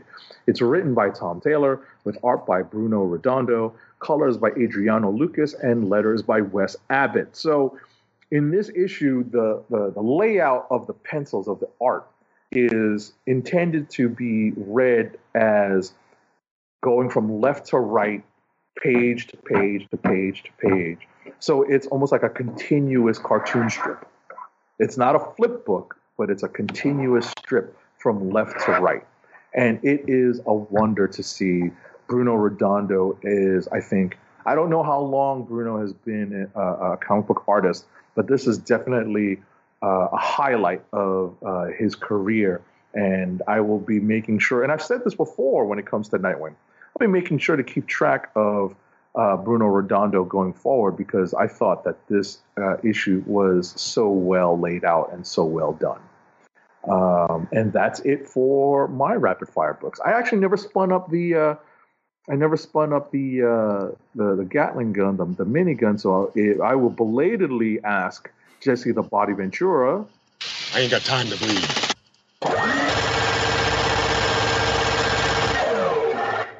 in honor of our just wrapped up rapid fire section. Indeed. Clicks of the week, week. Week, week, week. And we have our incoming. Clicks of the week. Do we have anything from our erstwhile co-hosts? I don't think we do. Um, yes, oh, we wait. do. No, we do. Okay, yeah, I didn't see that. Um, from Dirt, it looks like we have what is this? Buddy McGill. Uh, wait, yeah, Buddy McGill, special agent. Okay, so I guess it's Buddy McGill. Um, it, he basically says, imagine Spuds MacKenzie from the '80s beer commercials as a special government agent. Um, not sure who this is by, but yeah, that's pretty much what he gave us. Actually, Listen. up. Yes, exactly. Exactly, exactly. Now I'm gonna. Now, now we're both gonna look into this and be like, "What? Mm-hmm. Oh my gosh, that is funny." Let's see who's publishing this. Advent Comics. Okay. Mm, okay. Oh, It says here, let's see. Okay, I'm on uh, Previews World. He's a TS agent. He's a super party animal, and his name is Buddy McGill. He's on the trail of a ruthless terrorist and will not be stopped until justice is served. With a case of suds and some brand new duds, he will give you something you can feel. yeah, definitely Spuds MacKenzie. I wasn't even Yes. jo- when I was joking about that. It's so evident from the image. The, Mhm. the, the But it looks like this came out. Well, I don't know. Uh, it looks like this came out November, or at least that's what Previews World said. I don't know. Um, but regardless, that was his pick. We'll we'll go with it. All right. fine by me. Um, for myself or for you, Well, I've got a lot more to choose from. So That is true. I, I have I have to give it a little bit of thought. um, for myself, I guess I will. I, hmm. It's it's kind of weird because like the because of uh, Avengers fifty one and Avengers Forever are co- so closely tied together. Mm-hmm. or close enough tied together to where it's like, huh. And having just kind of finished uh, Trial of Magneto, um, I don't know that that from what I read at Trial of Magneto, that opens up a a whole lot. Um, Yeah, and I think that's why I'm going to go with that as my click of the week. yeah, I that's exactly that was that was my thinking exactly is that it opens up, you know, and it was one of those things where I I had a feeling the murder of the Scarlet Witch played out just as it was revealed. yeah. I kind of did too, but i was like, they wouldn't do that. Like, why would they do that unless they were trying to do something kind of crazy? with And it it was that comes to something. Yeah, exactly. It- Current time they did. So It was that something else that Roddy Cat was just referring to that that that turns out to be the true impetus and the catalyst for the for, for the events that that transpired. So there is a patsy, right, who who ends up taking the fall, but you know how they played how how, how the the the mechanics of it, the actual the, the reasons behind it, it was all revealed in this issue, and it was just you know the implications of it, right? The implications of it are huge, mhm. and talk about not need like. I never want to poo-poo the importance of these miniseries. It's always hard to figure out which miniseries are going to mean, quote unquote, mean more to the main books. Mhm. But I, I want to say I think this one is going to have some legs in terms of uh, in terms of lasting effects or lasting ramifications on the X corner of the Marvel universe. Right. Yeah. Um. Yeah. And yeah. Exactly. Because there's some there's some miniseries or something, and we always say it all the time. Like, what in the world is this? What is this setting up? Like, what is this? Yeah. It, like, what is going on here that's going to become beneficial later on? Like we've been saying that, especially with like the micro stuff, also, but and some other miniseries we, that we've uh, come across. This one definitely you can see it right off the bat. Or at the end Right. of this, you can definitely see what what uh, the implications are for this. I mean, we're definitely having that Infinity War conversation between the Guardians and that uh, small uh, small group of Avengers. You know about Gamora. You know what is this miniseries? How about where is this miniseries? Got a I'll do you question one better. Why? Yes, exactly. That is our conversation more often than not when it comes to most of these miniseries.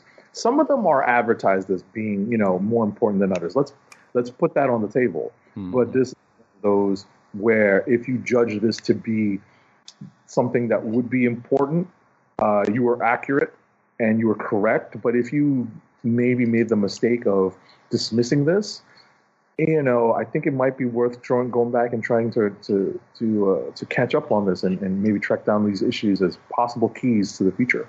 Now that being said, that does not make this whole thing misleading in in a way. I say that because the name's called the Trial of Magneto, which we know that was a that was a, a, an event from back in the '90s, and they just took the name. So it doesn't necessarily mean it was going to be the same thing. It didn't even have anything to do with. Well, I guess you know it did start off the kind of way it, for, but it ended up being something else. Uh, and the whole, the only, I guess, the only other weak part about this issue is the fact that, like, yeah, the Patsy thing. I'm like, did they actually even have to do that part? I'm like, that doesn't make any. s- Well, it makes sense, but it al- also somebody had to take the fall. I get that, but Yeah. at the same time, it's like that seems unnecessary Mm-hmm. given what ended up happening. Um, so I guess that was that's kind of one way to do the the to deal with it. But that being said, I guess I will actually go along with that myself. Uh, so uh, yes, my click is going to also be X Men Trial of uh, Magneto number five. A- after sitting here talking about it, There it is. There it um, and with that, we can go on to the cinema uh, to the news section. But first, an ad read. Our first ad read of the night is for Blue Apron. Uh, Blue Apron's meal delivery service has fresh ingredients and incredible recipes delivered weekly to your door. Skip the grocery store and make incredible meals at home with Blue Apron, always shipped free right to your home. And now the listeners of the Comic Book Chronicles can get $30 off your first Blue Apron order. To place your first order with $30 off and to help keep our show free for you, go to our network website at cspn.us. That's cspn.us. Then click on the Keep Our Podcasts free link at the top of the page. From there, scroll down to the Blue Apron link and sign up for your first order. Blue Apron through cspn.us. Remember, it's through our website at cspn.us. Do it today. And now we get into the news.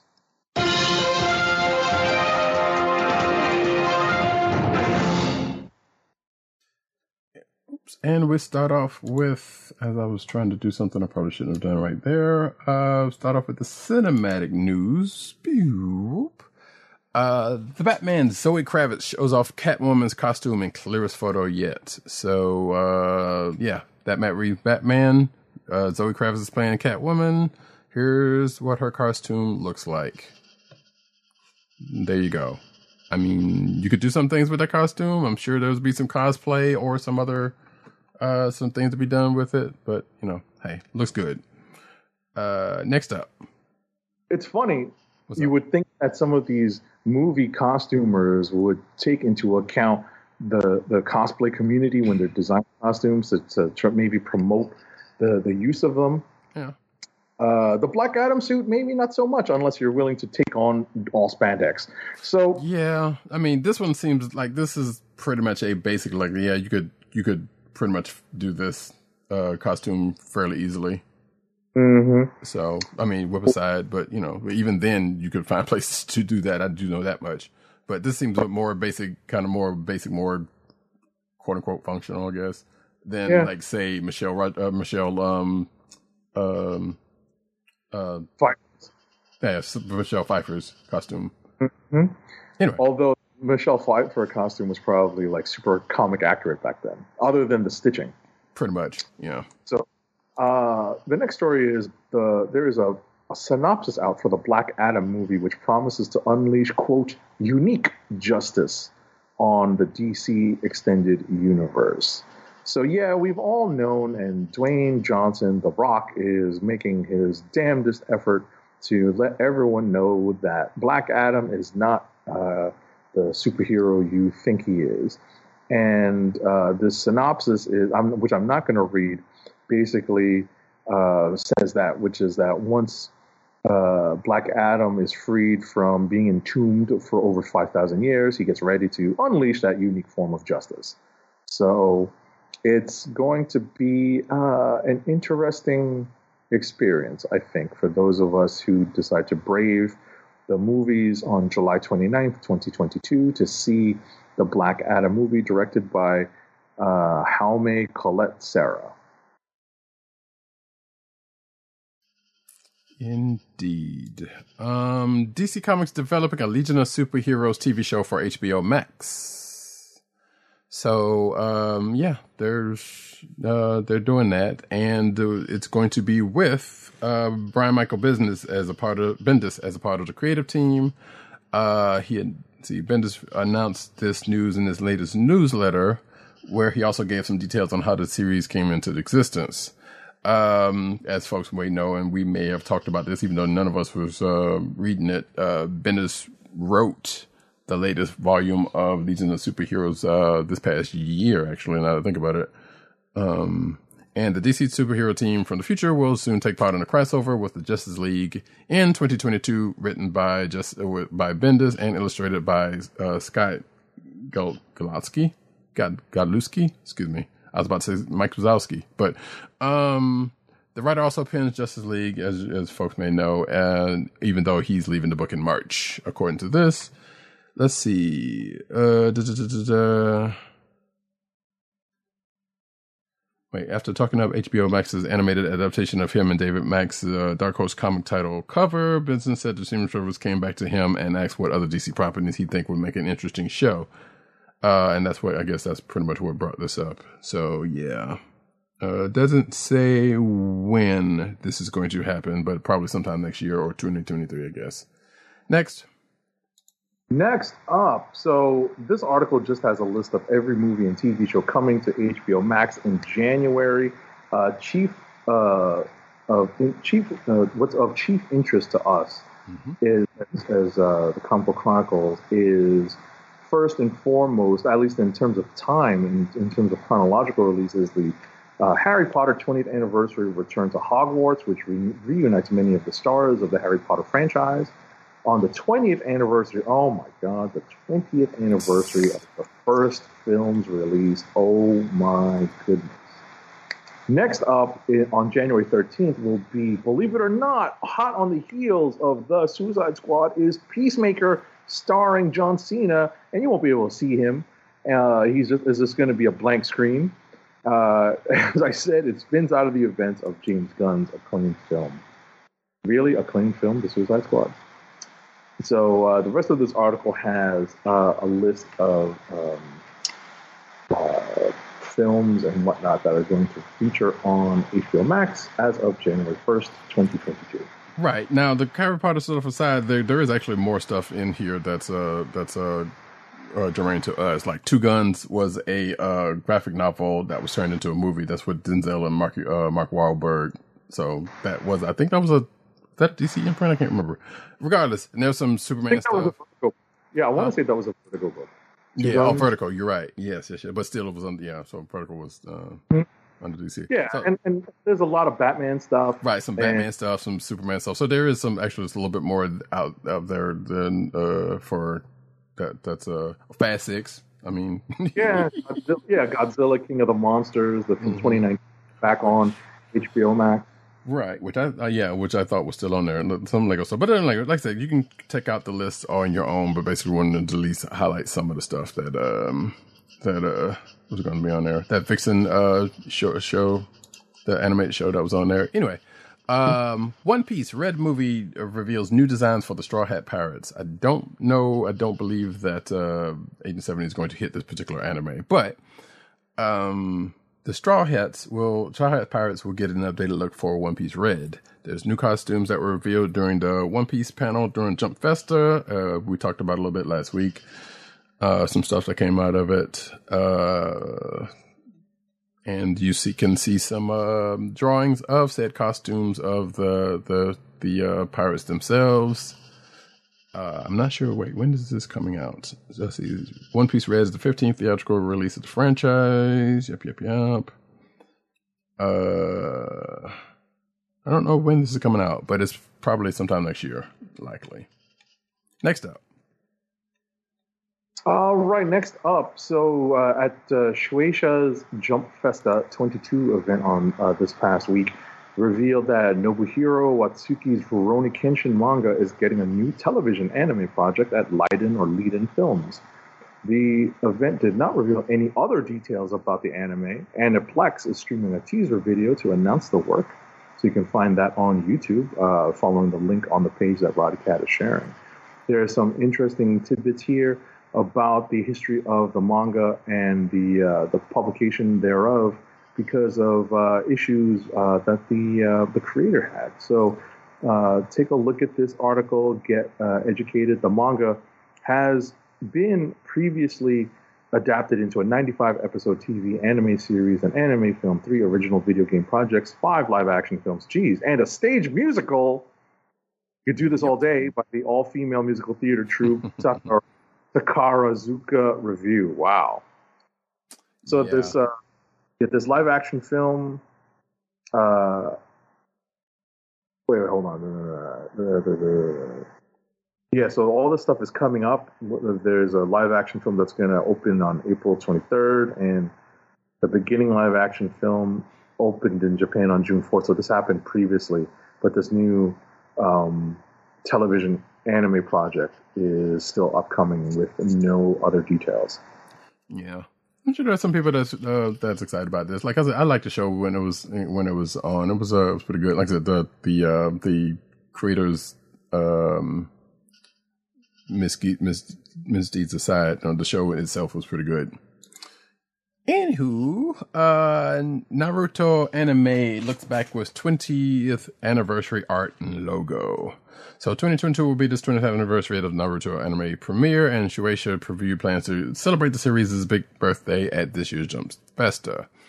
Uh, at the Boruto uh, presentation that kicked off the event, you, uh, looks like they look back at the past 22 years of this uh, prequel series, Naruto and Shippuden, and um, showed some art and a recap video.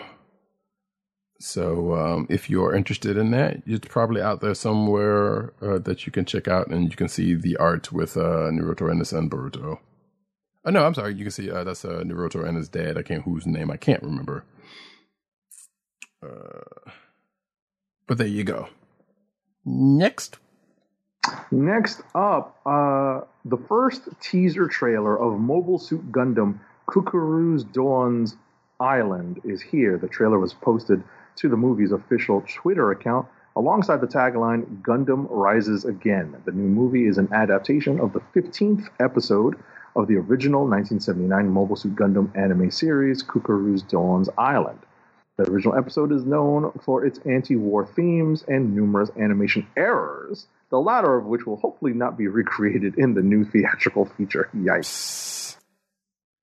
Twit. They might have. I'm pretty sure they probably probably cut out of in those movies that are on Netflix now, or at least the first movie, which goes kind of goes through that first arc. So I don't know. The film is currently right. The film is currently scheduled for a summer 22 2022 premiere window in Japan. Details about the movie's international release, which is definitely going to happen a little bit later, hmm. have yet to be. So there you go, Gundam fans. More Gundam. Uh, one book of Boba Fett uh, actor had no clue they were in the Star Wars series, uh, and I put this article in here because I did not know this person was even in this show. Oh wow! Yeah, actor Jennifer Beals, uh, some might know from uh, uh, Dirty Dancing, is set to appear in. Um, No, Wait, the other dancing movie. Oh, wait, Flashdance? Oh, Flashdance. Flashdance. That's yes, yes, yes, yes, yes, yes, yes, yes. You're right. You're right. You're right. You're right. Um, now I need to go check. But yeah, you. I think you're right. Uh, anyway, Jennifer Beals is going to be in the Disney Plus show Book of Boba Fett, and that's actually what next week. Yes, Uh, she's Like playing a. Twi'lek. next week. Mm-hmm. So yeah, we just got out. We just got away from Hawkeye, and now we're getting some Star Wars stuff. This is great, lovely. And I'm I'm not even saying that facetiously, but because I'm actually kind of curious about what was what the show's uh, what's going to happen in the show. Uh, in an interview with Variety, Beals explains, "I mean, I knew about the character, but this is how good they are about at the lockdown of secrets." Uh, even when I first stepped into the set, uh, I didn't realize I was in the Book of Boba Fett. I just knew that I was going to be uh, a part of this story. So, and she goes on to like hint a few details about what are possibility uh, of her character, uh, possibilities that her characters have, her character has. But um, that's about it. Uh, we'll find out when we see it. And like I said, December 29th, that's when this show uh, happens. Next.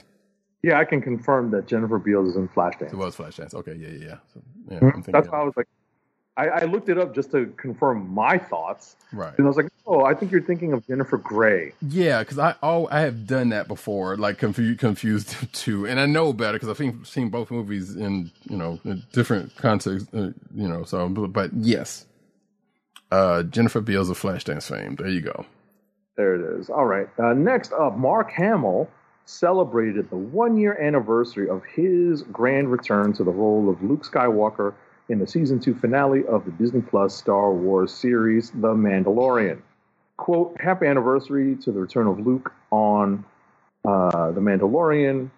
Quote, Hamill tweeted in response to a fan similarly celebrating the occasion. He says, I'd like to thank my double, Max Lloyd Jones, who did a great job despite being clearly too handsome for the part. Ha ha. Missed opportunity. They could have, should have used Sebastian Stan. Yes. um, but yeah, that that's I can't believe it's been a year since that happened. That's kind of it's, it's a good thing. We've all we've made, we've made this joke over and over again during these pandemic times. Our sense of time has completely gone to crap.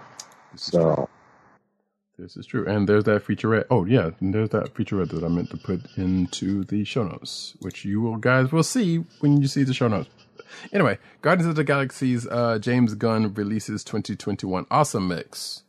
Um, so yeah, uh, as he's done uh, within the last the last couple of movies, uh, James Gunn took to social media with a playlist of his most listened to tunes of the year.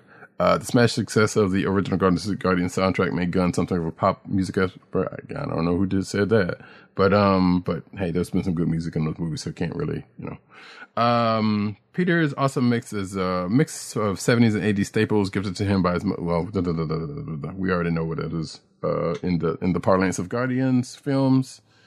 Um, but basically, you can go to this article and find the link to this year's awesome link, and I got an awesome mix, and there is, or you can just scroll down and see what was on the the uh, thing uh, on the list. I know a lot of this music is older than a lot of you folks probably listening and or watching.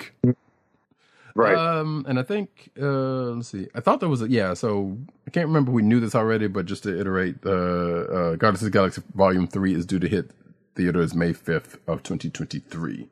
And I could have sworn that I saw an article said that that was with this, but it's not. So Mhm. anyway, next up. Next up, Marvel Studios president Kevin Feige. God, why do we have to say that part? Just say Kevin Feige We don't. said. We don't. They just do, but they yeah they put it at the beginning of every freaking article with him, and it's ridiculous. Kevin Feige says there are ideas for Eros slash Star Fox, played by Harry Styles in the Marvel Cinematic Universe after his surprise spoiler cameo in Eternals. Yeah, in a red carpet, No, hopefully, this isn't a spoiler for anybody at this point. right in a red carpet interview for No Way Home, Feige was asked about Styles' appearance, and Feige explained there are a lot of Star Fox fans at Marvel Studios, and quote, so as the MCU continues into the cosmic arena, there are ideas. Okay. It was a curious uh, addition. We kind of figured it would it would happen, but it was a curious addition. Um, I'm not going to go into this because I've not seen this movie, but apparently, Spider-Man: No Way Home's end credits reveal, uh, revives a villain more powerful than Thanos. Next. I have a suspect. I suspect. I think I might know who it is, but I don't. So we're not. We're not. It's fine. All right. Uh, last but not least in the cinematic news, John Wick 4 announced a delayed release this past week with a stylish video. So I actually got the text. All right. I did subscribe to the text Okay. from John Wick uh, accounts, uh, and I got a copy of the uh, the stylish video link uh, in my text. And I had to look at it. I was like, "Is this spam?" And then I realized, "Oh no, this is the John Wick account." Right. So John Wick Chapter 4 will no longer see a 2022 release date. The highly anticipated entry has been delayed once again to early 2023. So uh, franchise owner Lionsgate made the announcement with a stylish video in true John Wick fashion. Okay. yeah, I didn't. Did you watch it? Uh, no. Okay. Yeah. I, all I all I needed was the uh, the, the date, and they they said that uh, they're they're delaying until March 24, 2023. So that's still a while away. Right. So yeah, we shall see. I might I might check it out though. Um, but yes, now we go into the comic book news. Um, Wonder Woman's. Oh, I will say before we get into this that uh, solicitations for March 2022 have come out, and some of this news is coming from there. First off, Wonder Woman's world changes and DC's Black Label heats up, and uh, March 2022 solicitations. So I probably didn't have to say that first part, but I did. Deal with it. Um. So yeah, there's some Black Label stuff, some DC Black Label stuff. Uh, we I think we kind of talked about this, but um there's a there, there's a Wonder Woman event, uh, the Amazon's event that is coming, and yeah, this week's um, I forgot about this week's Nubia and the Amazons, which I didn't get a chance to read. Probably has some tie into that also because I know the first couple of issues did. Uh, apparently, the crime syndicate is going to try to murder Amanda Waller. There's going to be some Deathstroke, Dahlia Ghul stuff, and there's a whole bunch of things going on. But the solicitations will be in the show notes, and you can check them out if you are into that kind of stuff. Next up, Next up, uh, the article that Roddy Cat is showing everyone is a preview presented by CBR of AWA Studios' The Crimson Cage number one by John Lees and Alex Cormack. This book is going to be released, it has been released already. It says December 8th of 2021, so be on the lookout there.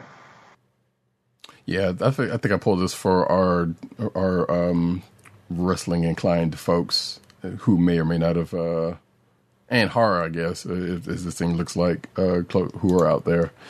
Uh, Yeah. Naruto novels to be adapted into manga. Uh, so yes, there's going to be a, a manga adaptation for its for two of Naruto's uh, light novels. The official Twitter account for Naruto uh, uh, announced that two new manga for uh, Sasuke, Retsuden, uh, the Uchiha Descendants, and the Heavenly Stardust, and uh, um, Konoha, Kon- Konoha, I can't remember how to pronounce that name, excuse me, Shinden, uh, Steam Ninja Scrolls would both release in 2022 for Shueisha's online magazine's Jump, uh, Stream Shonen Jump Plus. Uh, there were two illustrators brought in for the adaptation uh, who have previously worked uh, for, uh, who has previously illustrated for Psychopaths and uh, some other stuff. Uh, look out for that. 2022. Next. Next up, so uh, Hot Toys has put out, or is going to put out um, uh, a high-end action figure of Yelena Belova, for, as she's depicted in the Black Widow movie, which is a shame because um, I've actually come to really appreciate how she is portrayed in the Hawkeye series. So it's a pretty, you know, but this is still a very good likeness of um, of uh, Florence Pugh by Hot Toys, and of course her vest has lots and lots of pockets. It's a cool vest, right?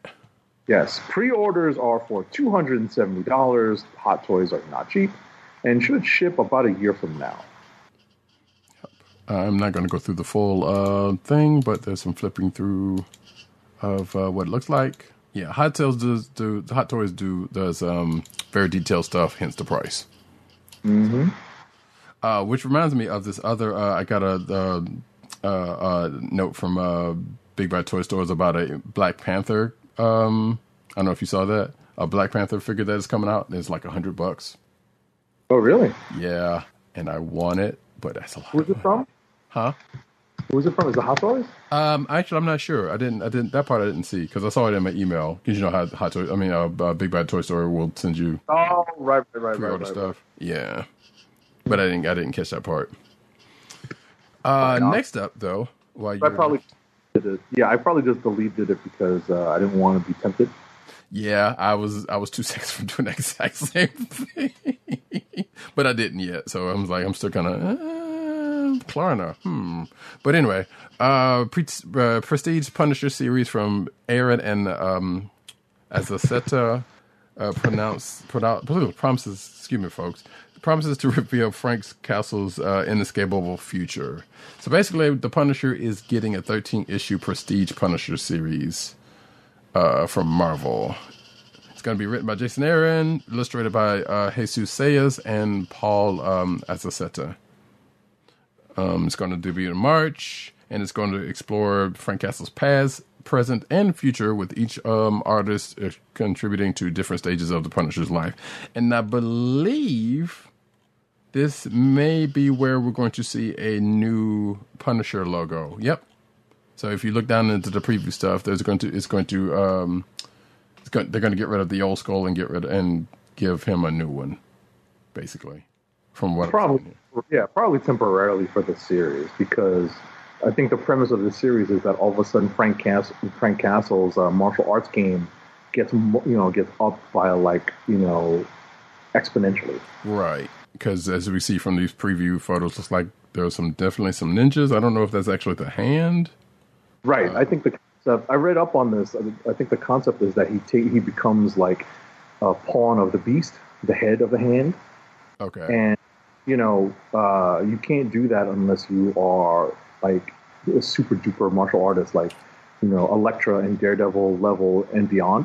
right. So, uh, you know, while Frank is definitely no chump when it comes to martial arts, that's never been his forte. So, this is, you know, this is a, uh, an evolution. And Aaron, you know, you have to give Aaron credit because he's got some connection to the Punisher character. He's worked Yes, on he the. Punisher before. Mm-hmm.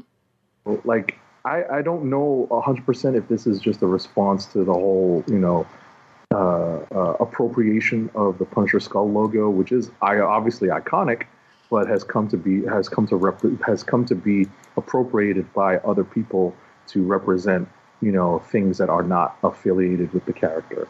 So um, it's it, you know like you wonder if this is a, a response to that or if it's just really part of a story. So you know it's not it's not uh, magic power Punisher. I remember that. It's not cosmic th- either. So and it's not Frankencastle. Yes. So thank goodness for that. so anyway, yeah. So that's next March. We'll, you know, I I'm slightly curious about it, but at the same time, I'm not the biggest Punisher fan. So in the first place, but we'll see. yeah, I mean, I fluctuate. I definitely was a big Punisher fan in the '80s and '90s, just because I thought it was cool. You know, I was an '80s kid, right? Oh yeah. So, you know, I just thought it was, you know, just cool, and just to see where it's gone. Eh, you know, we'll see where it goes. All right, next up, Marvel just introduced a kaiju-sized symbiote and sicked it on the Avengers. This is in this week's book um, of Tech on Avengers, the penultimate issue. Which neither one of us read, so it's probably good that I put this in here. Right. It's a Tech on. It's a you know what's what's posted here is a preview of Tech on Avengers number five. So it's actually a version of the symbiote supervillain Scream, not Venom, Right. and uh, that is the character that is uh, at the heart of this particular issue. Uh, you know, one of the antagonists, at least in this issue of Avengers Tech on or Tech on Avengers. Yeah. Um. Yeah, and that, that character kind of came in at the end of the last issue. So, uh, Marvel's Eternals and Avengers are going to war with each other. So this is, um, uh, I guess this, yeah, this is definitely coming out of the what's uh, currently going on in the the Eternals book. Yeah, it's been teased. Yes, exactly. Uh, it's written by Kieron Gillen and illustrated by Esad Ribić. Uh, Eternals 10 is slated to hit slated to hit comic shops this March. Uh, according to Marvel, the issue sees the Eternals risk an all-out war with the Avengers, and a battle between the two superhero teams uh, seems inevitable. Um, seeing as how the Eternals plan on entering Avengers Mountain uninvited, their, though their exact uh, motivations for doing so are unclear. But yeah, if you've been keeping up with the Eternals, uh, like I think we kind of sort of have, you, you've seen this teased already. So, and it's going to happen in March. Next up, All right. Uh, this is from the Marvel Solicits. March 2, 2022 sees the release of X Force Annual Number 1, written by Nadia Shammas with art by Rafael Pimentel. And uh, this article links to a preview of this issue where um, uh, it looks like uh, something uh, major, as I said, the major Dark Ops X storyline. So there's they've teased several X storylines that are going to be launching in the early part of 2022, and this being one of them. Yeah, for the I guess for the last couple of weeks we've been seeing the experts kind of depart from from the the, the last arc of their stuff and some ending to uh, as we said to be uh right to start off new arcs, new story. You know, namely Excalibur, Sword. You know, um, uh, anything else? Probably Marauders too. Is probably going to be relaunched Marauders also. is, yeah, Marauders is coming back though. Um, Sword might not be uh, Sword coming back, but we don't know what Marauders is. In fact, there might be something in here about that. If not, uh, we talked about it last week, maybe. Anyway, um, AEW's Nyla Rose reveals new Marvel X Men project. Um, so for those who read the last issue of uh, X Men Trial of Magneto, know that uh, yeah, no, uh, that some things happened. We're not, yeah, we won't, we won't go into what exactly happened, but basically coming out of that, um, we know that uh, a early killed mutant comes back into the fray, and I know his brother's going to be very happy about that. Um, but uh, apparently, Giant Size X Men Thunderbird number one will be written by Nyla Rose, who will be making her Marvel Comics uh, writing debut, and Steve Orlando, um, and it will be illustrated by artist David Cutler. The project will deal will deal with Thunderbird's return and the very different world he steps into, and it's set to hit uh, next April. So obviously there will be uh, John Proudstar, Proud, the Proudstar coming back uh, to a world very different from the one he left it uh, from it. Well, different and not so different, I guess you could say. Next up, I don't know who the Nyla Rose is. Also, I mean wrestler, I get that part, but sure. Next up, anyway. Uh, yeah, Rose became the first openly transgender wrestler in history to sign with a major American promotion when signing with AEW. Oh, right. Uh, okay. I'm looking to see why. I'm, I'm going to presume that Rose is. Oh, yes. She is Native and African American, with her Native side being of Oneida heritage. Trying to figure out why, uh, uh, why Rose would be writing uh, Thunderbird. Yeah, I kind of So- figured that part was the case because like they've been kind of doing that. Lamar's been kind of doing that lately. Is you know getting. Uh, I just had to double check though. So yeah, I know, little- I know. No, that's good you did because yeah, I have no idea who this person was in the first place. Same, same, same. Okay. All right. Uh, what am I up to? All right. Marvel announces an Elektra story. Really? From TMNT's Kevin Eastman. You know, we know that Kevin Eastman and Peter Laird based the Teenage Mutant Ninja Turtles book off of uh, the Frank Miller Daredevil stuff. And it's interesting to see that, uh, you know, Eastman is, you know, it has been confirmed that he's going to get to play in the Daredevil sandbox. So, in the solicitations for March 2022, uh, uh, in Elektra Black, White, and Blood, Eastman is going to put uh, contribute a, an Elektra story. Okay. All right, so this is the fourth issue of the series, and it's going to feature a story written and drawn by Kevin Eastman. Okay. Right. Um, it's curious they have been doing this because I think they did one for Dead, the Deadpool and Wolverine. Have they not? This is Black, White, and Blood books. Yes. I don't know if they're connected with each other, but I assume that it's definitely a thing. So Well, it's a thing with these bloody characters. Ha ha ha. yeah, right. So next up, though, uh, DC Comics icon Jim Lee celebrates Ultraman with new sketch. Um.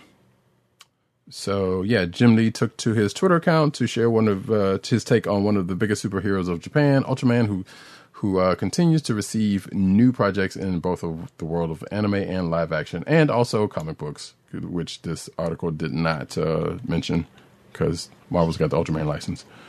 Um, and you could see, um, oh, apparently, yeah, he's been doing other stuff like uh, Dragon Ball's uh, Goku, One Punch Man, Saitama, uh, My Hero Academia's All Might, and Berserk's Guts, which I missed those. I would, uh, I'm gonna have to go check his uh, Twitter account and see and check those out. But yeah, if you're watching the video version of this program, you can see uh, Jim Lee's take on Ultraman, which, as you would expect from Jim Lee, looked great.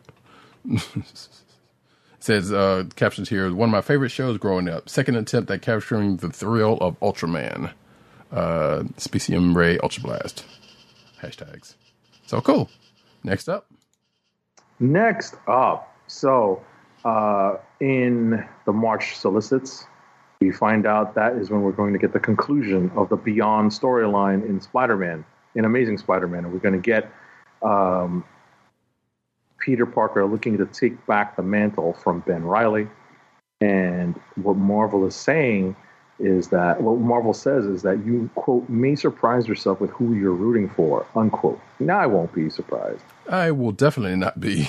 I, I know who I'm rooting for, so come on, Marvel. Let's let, let, let's let's not besmirch the, uh, the, the, the the original Spider-Man anymore. Okay, please. so this basically denotes that okay, Peter's going to do some fuck shit when he get when he gets out of the hospital. That's what it makes it sound like.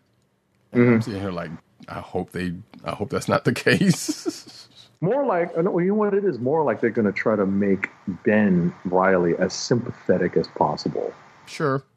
and they want us to root for him to try to, you know, find his own life and find, you know, just just kind of reform himself and his character image. That's what I think is going to happen. Possibly. So that that's that, that's my suspicion. Here's my idea: scrap them both, give to Miles. Done. Don't scrap. I mean, don't don't kill off Pete. I'm just saying, let, let Peter do his thing. But just saying make make Miles the, main Spider-Man. Get rid of Ben. Done. That's funny. that's funny. I mean, eventually that's going to happen in the MCU. The, whether or not it happens in the comics, it, it remains to be seen. Yeah. So Um, Hulk and Thor are going to war and Marvel crossover event. Uh, Marvel Comics is celebrating the 60th anniversary of Hulk and Thor with a new crossover event. Donny Cates is currently writing the adventures of the Jade Giants and God of Thor. that's right, he is still doing Thor mm, in their respective solo uh, comics. But in April, they will collide in Hulk versus Thor: Banner of War. Ha ha ha ha a five-part crossover feature, uh, beginning in Hulk versus Thor Banner One, uh, Banner of War Alpha Number One. Uh, from there, the story will continue in Hulk and Thor's solo titles, running throughout May and June. Um, artist Martin Coccolo will illustrate each chapter with uh, covers from the legendary artist Gary Frank. The publisher promises the crossover will have a shocking impact on both Hulk and Thor's futures going forward. Thoughts? uh, I'm glad that it's not. What's his name? On art. Oh, your fave? Yeah. Ryan Ottley. Glad Oh, not- okay. No, I was thinking of somebody else. Okay. No, no. Oh, oh, oh, Greg Land. Oh, God. Sweet holy. Oh, God. Sweet holy baby. You know, like in, you know, in honor of Christmas on you know around the corner. Sweet holy baby Jesus. Thank God it's not Greg Land. Indeed. Um, but yeah, you know, it's funny that you know you, you bring up that Cates is writing both books. Yeah, right. Because I knew we just because we just talked about Hulk last week, and I, and and I totally forgot he was still he was uh he was writing Thor, which I don't think I've read any of. Now that I think about. So Right. And shout out to our co-host Tim Dog ninety eight who wrote this article that Roddy Cat pulled about Hulk and Thor. next up though, All right, next up, celebrate the wily, really the wily women of Marvel this March. So the women of Marvel will return for another star-studded spotlight of some of Marvel's greatest heroes. So uh, this March, Women of Marvel number one will continue the tradition of highlighting Marvel's female heroes in an all-new collection of tales crafted by a lineup of incredible female creators. Okay. So uh, yeah, there's some interesting stories that are detailed here. So uh, if you're into this particular celebration of women at Marvel, make sure to pick this up. indeed. Uh, the extra large Buffy the Vampire Slayer 25th anniversary special arrives in March.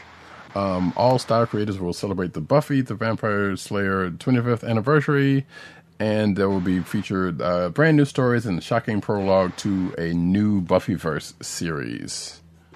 Uh, and that's coming from Boom Studios, and it'll be uh, a special oversized one shot issue, uh, and that will be March 2022. Next up, Next up, Stranger Things. Kamchatka tells brand new horror story from Dark Horse Comics. So Screen Rant has an exclusive announcement and a special preview for Strange, Stranger Things Kamchatka, the newest exciting miniseries from Dark Horse.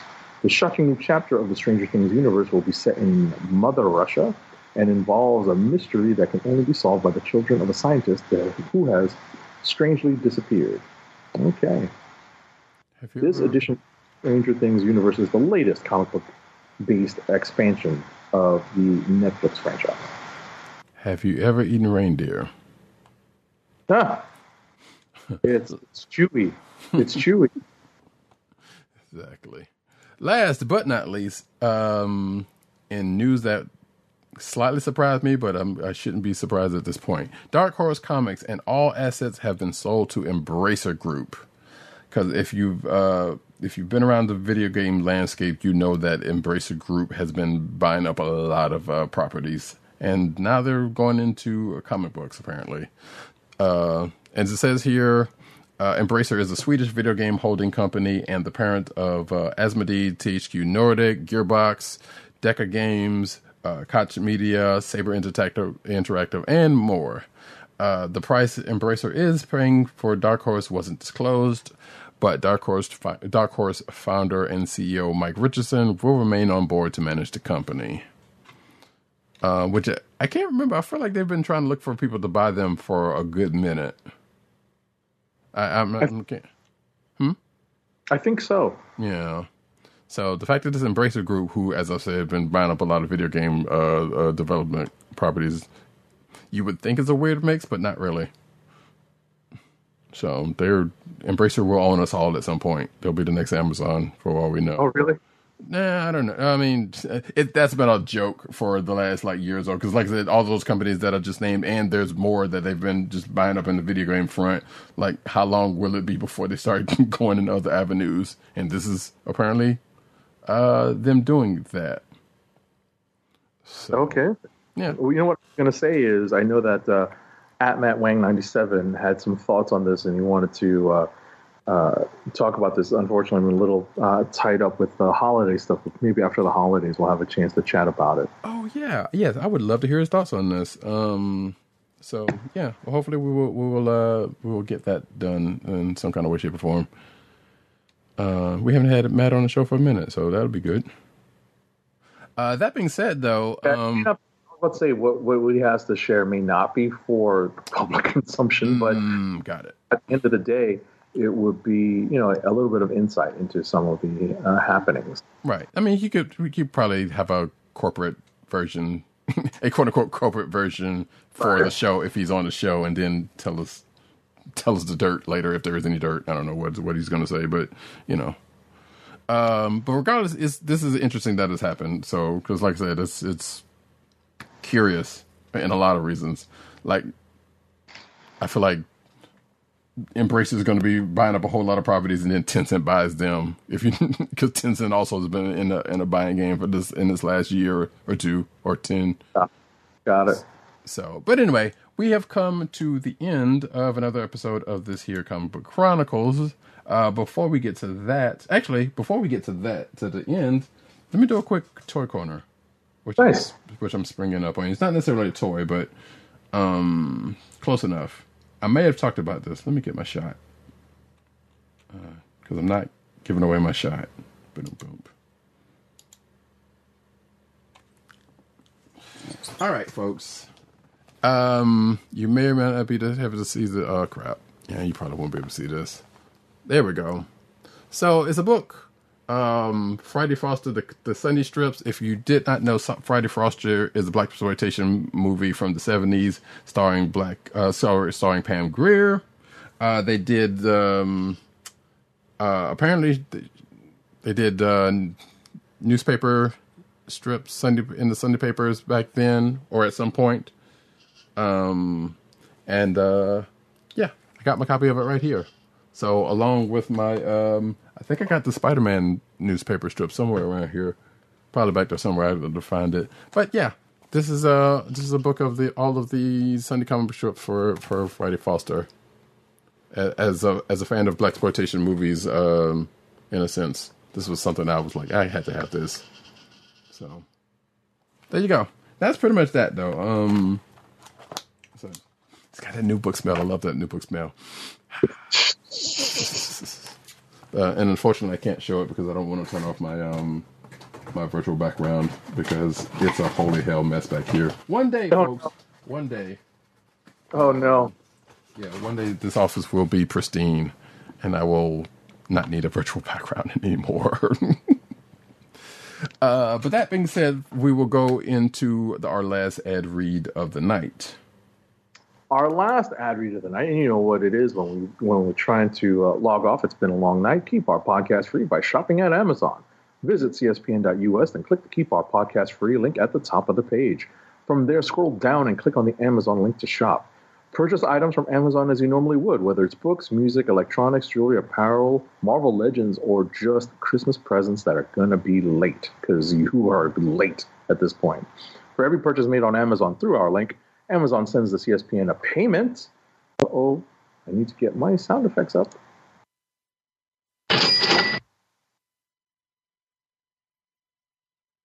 That helps us keep the Comic Book Chronicles podcast free for our listeners at no extra cost to you. Amazon.com through CSPN.us. Remember, it's through CSPN.us. Do it today. And folks, we'd like to thank each and every one of you for coming out. Uh, as we are ending this program, it is now Christmas Eve, so you should get out there and I don't know, watch uh, Spider Man, watch uh, Matrix uh, Re- Resurrections, uh, which we did not get to talk about this week because uh, neither one of us watched it. No, I won't. No, you watched it. Sorry, to seven watched it. I did not. So we might kind of touch up on that next week. We'll see. Whoa. Um, what's up? So I said, whoa. But since it is Christmas Eve, the one thing you should do, or the two things you should do, is definitely watch across Charlie Brown Christmas special and the like. I think the, the Grinch probably came on, but definitely the greatest Christmas movie ever, Die Hard. Yes. yes. yes. I joke, I joke with somebody about that all the time. They're like, "Would you stop, please?" I'm like, "No, I will never." Come out to We'll get together, have a few laughs. Of course. Exactly. I mean, Die- you know, In rotation for me tomorrow. you could also, Later. I mean, yeah, Batman '89. You could probably, you know, also, you know, you know, throw throw that into the mix. Um, I want to say Spider-Man into the Spider-Verse, but that's not. I don't think it was any. I mean, there's that one part where they talk about the Christmas song. I mean, the where where he's singing the Christmas song. But hey, you know, you can work the angles the way you can. Regardless, um, we will be back next week. And I have been Ridercat. You can find me at Ridercat on Twitter. You can find me at News Nerds Need on Twitter. You can find, uh, and you can also find me at CB Caps on Instagram. Agent underscore 70 on Twitter and Instagram.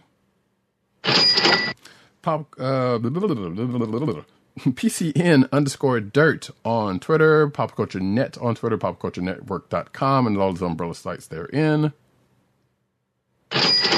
And of course, the Osiris ish, Tim DOGG98 on Twitter. You can also find him at CB Cron on Twitter, which is the Comic Book Chronicles Twitter account. You can find him at uh, The Kliq Nation on Twitter. That's the K L I Q N A T I O N, all one word. You can also find him at comicbook.com, where he's over there writing his face off.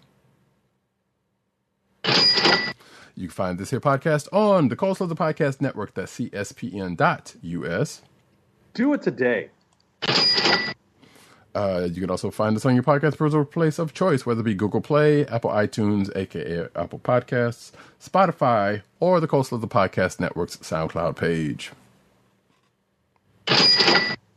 Uh, you can find us here every Thursday night, most Thursday nights, except for when Movie Protocol is happening. Uh, Thursday nights, 9.30ish p.m. We had a little snag earlier tonight, so that's why we were a little late, but that's never really stopped us before. Uh, but you can find us recording live on uh, the YouTube channel of The Kliq Nation. That's youtube.com slash The Kliq Nation and twitch.tv slash comic book chronicles. And again, we'll be back next week. It'll be the day before the the, the day before uh, New Year's Eve, and uh, most likely, you know, like I said, at the very least, Matrix will be talked about. Um, hopefully, I'll get to see Spider Man before then. We shall see. But regardless, Book, Book Um, of Boba well. huh? Book of Boba Fett as well. Yes, book book of Boba Fett. That's absolutely. Um, I feel like there's something else I'm missing, but I'm not, I'm not sure what it is uh, at this point. Regardless, next week, last show of the Yep. year. Um, we will talk about. We would not be talking about uh, year-end deliberations, but we will probably start getting those off the ground, hopefully, uh, before uh, the the show after that. But that being the case, uh, this has been the Comic Book Chronicles. Have a Merry Christmas. Uh, love one another. Be safe out there. Peace. Peace. One Merry Christmas to all. As Rodicat said, please be safe.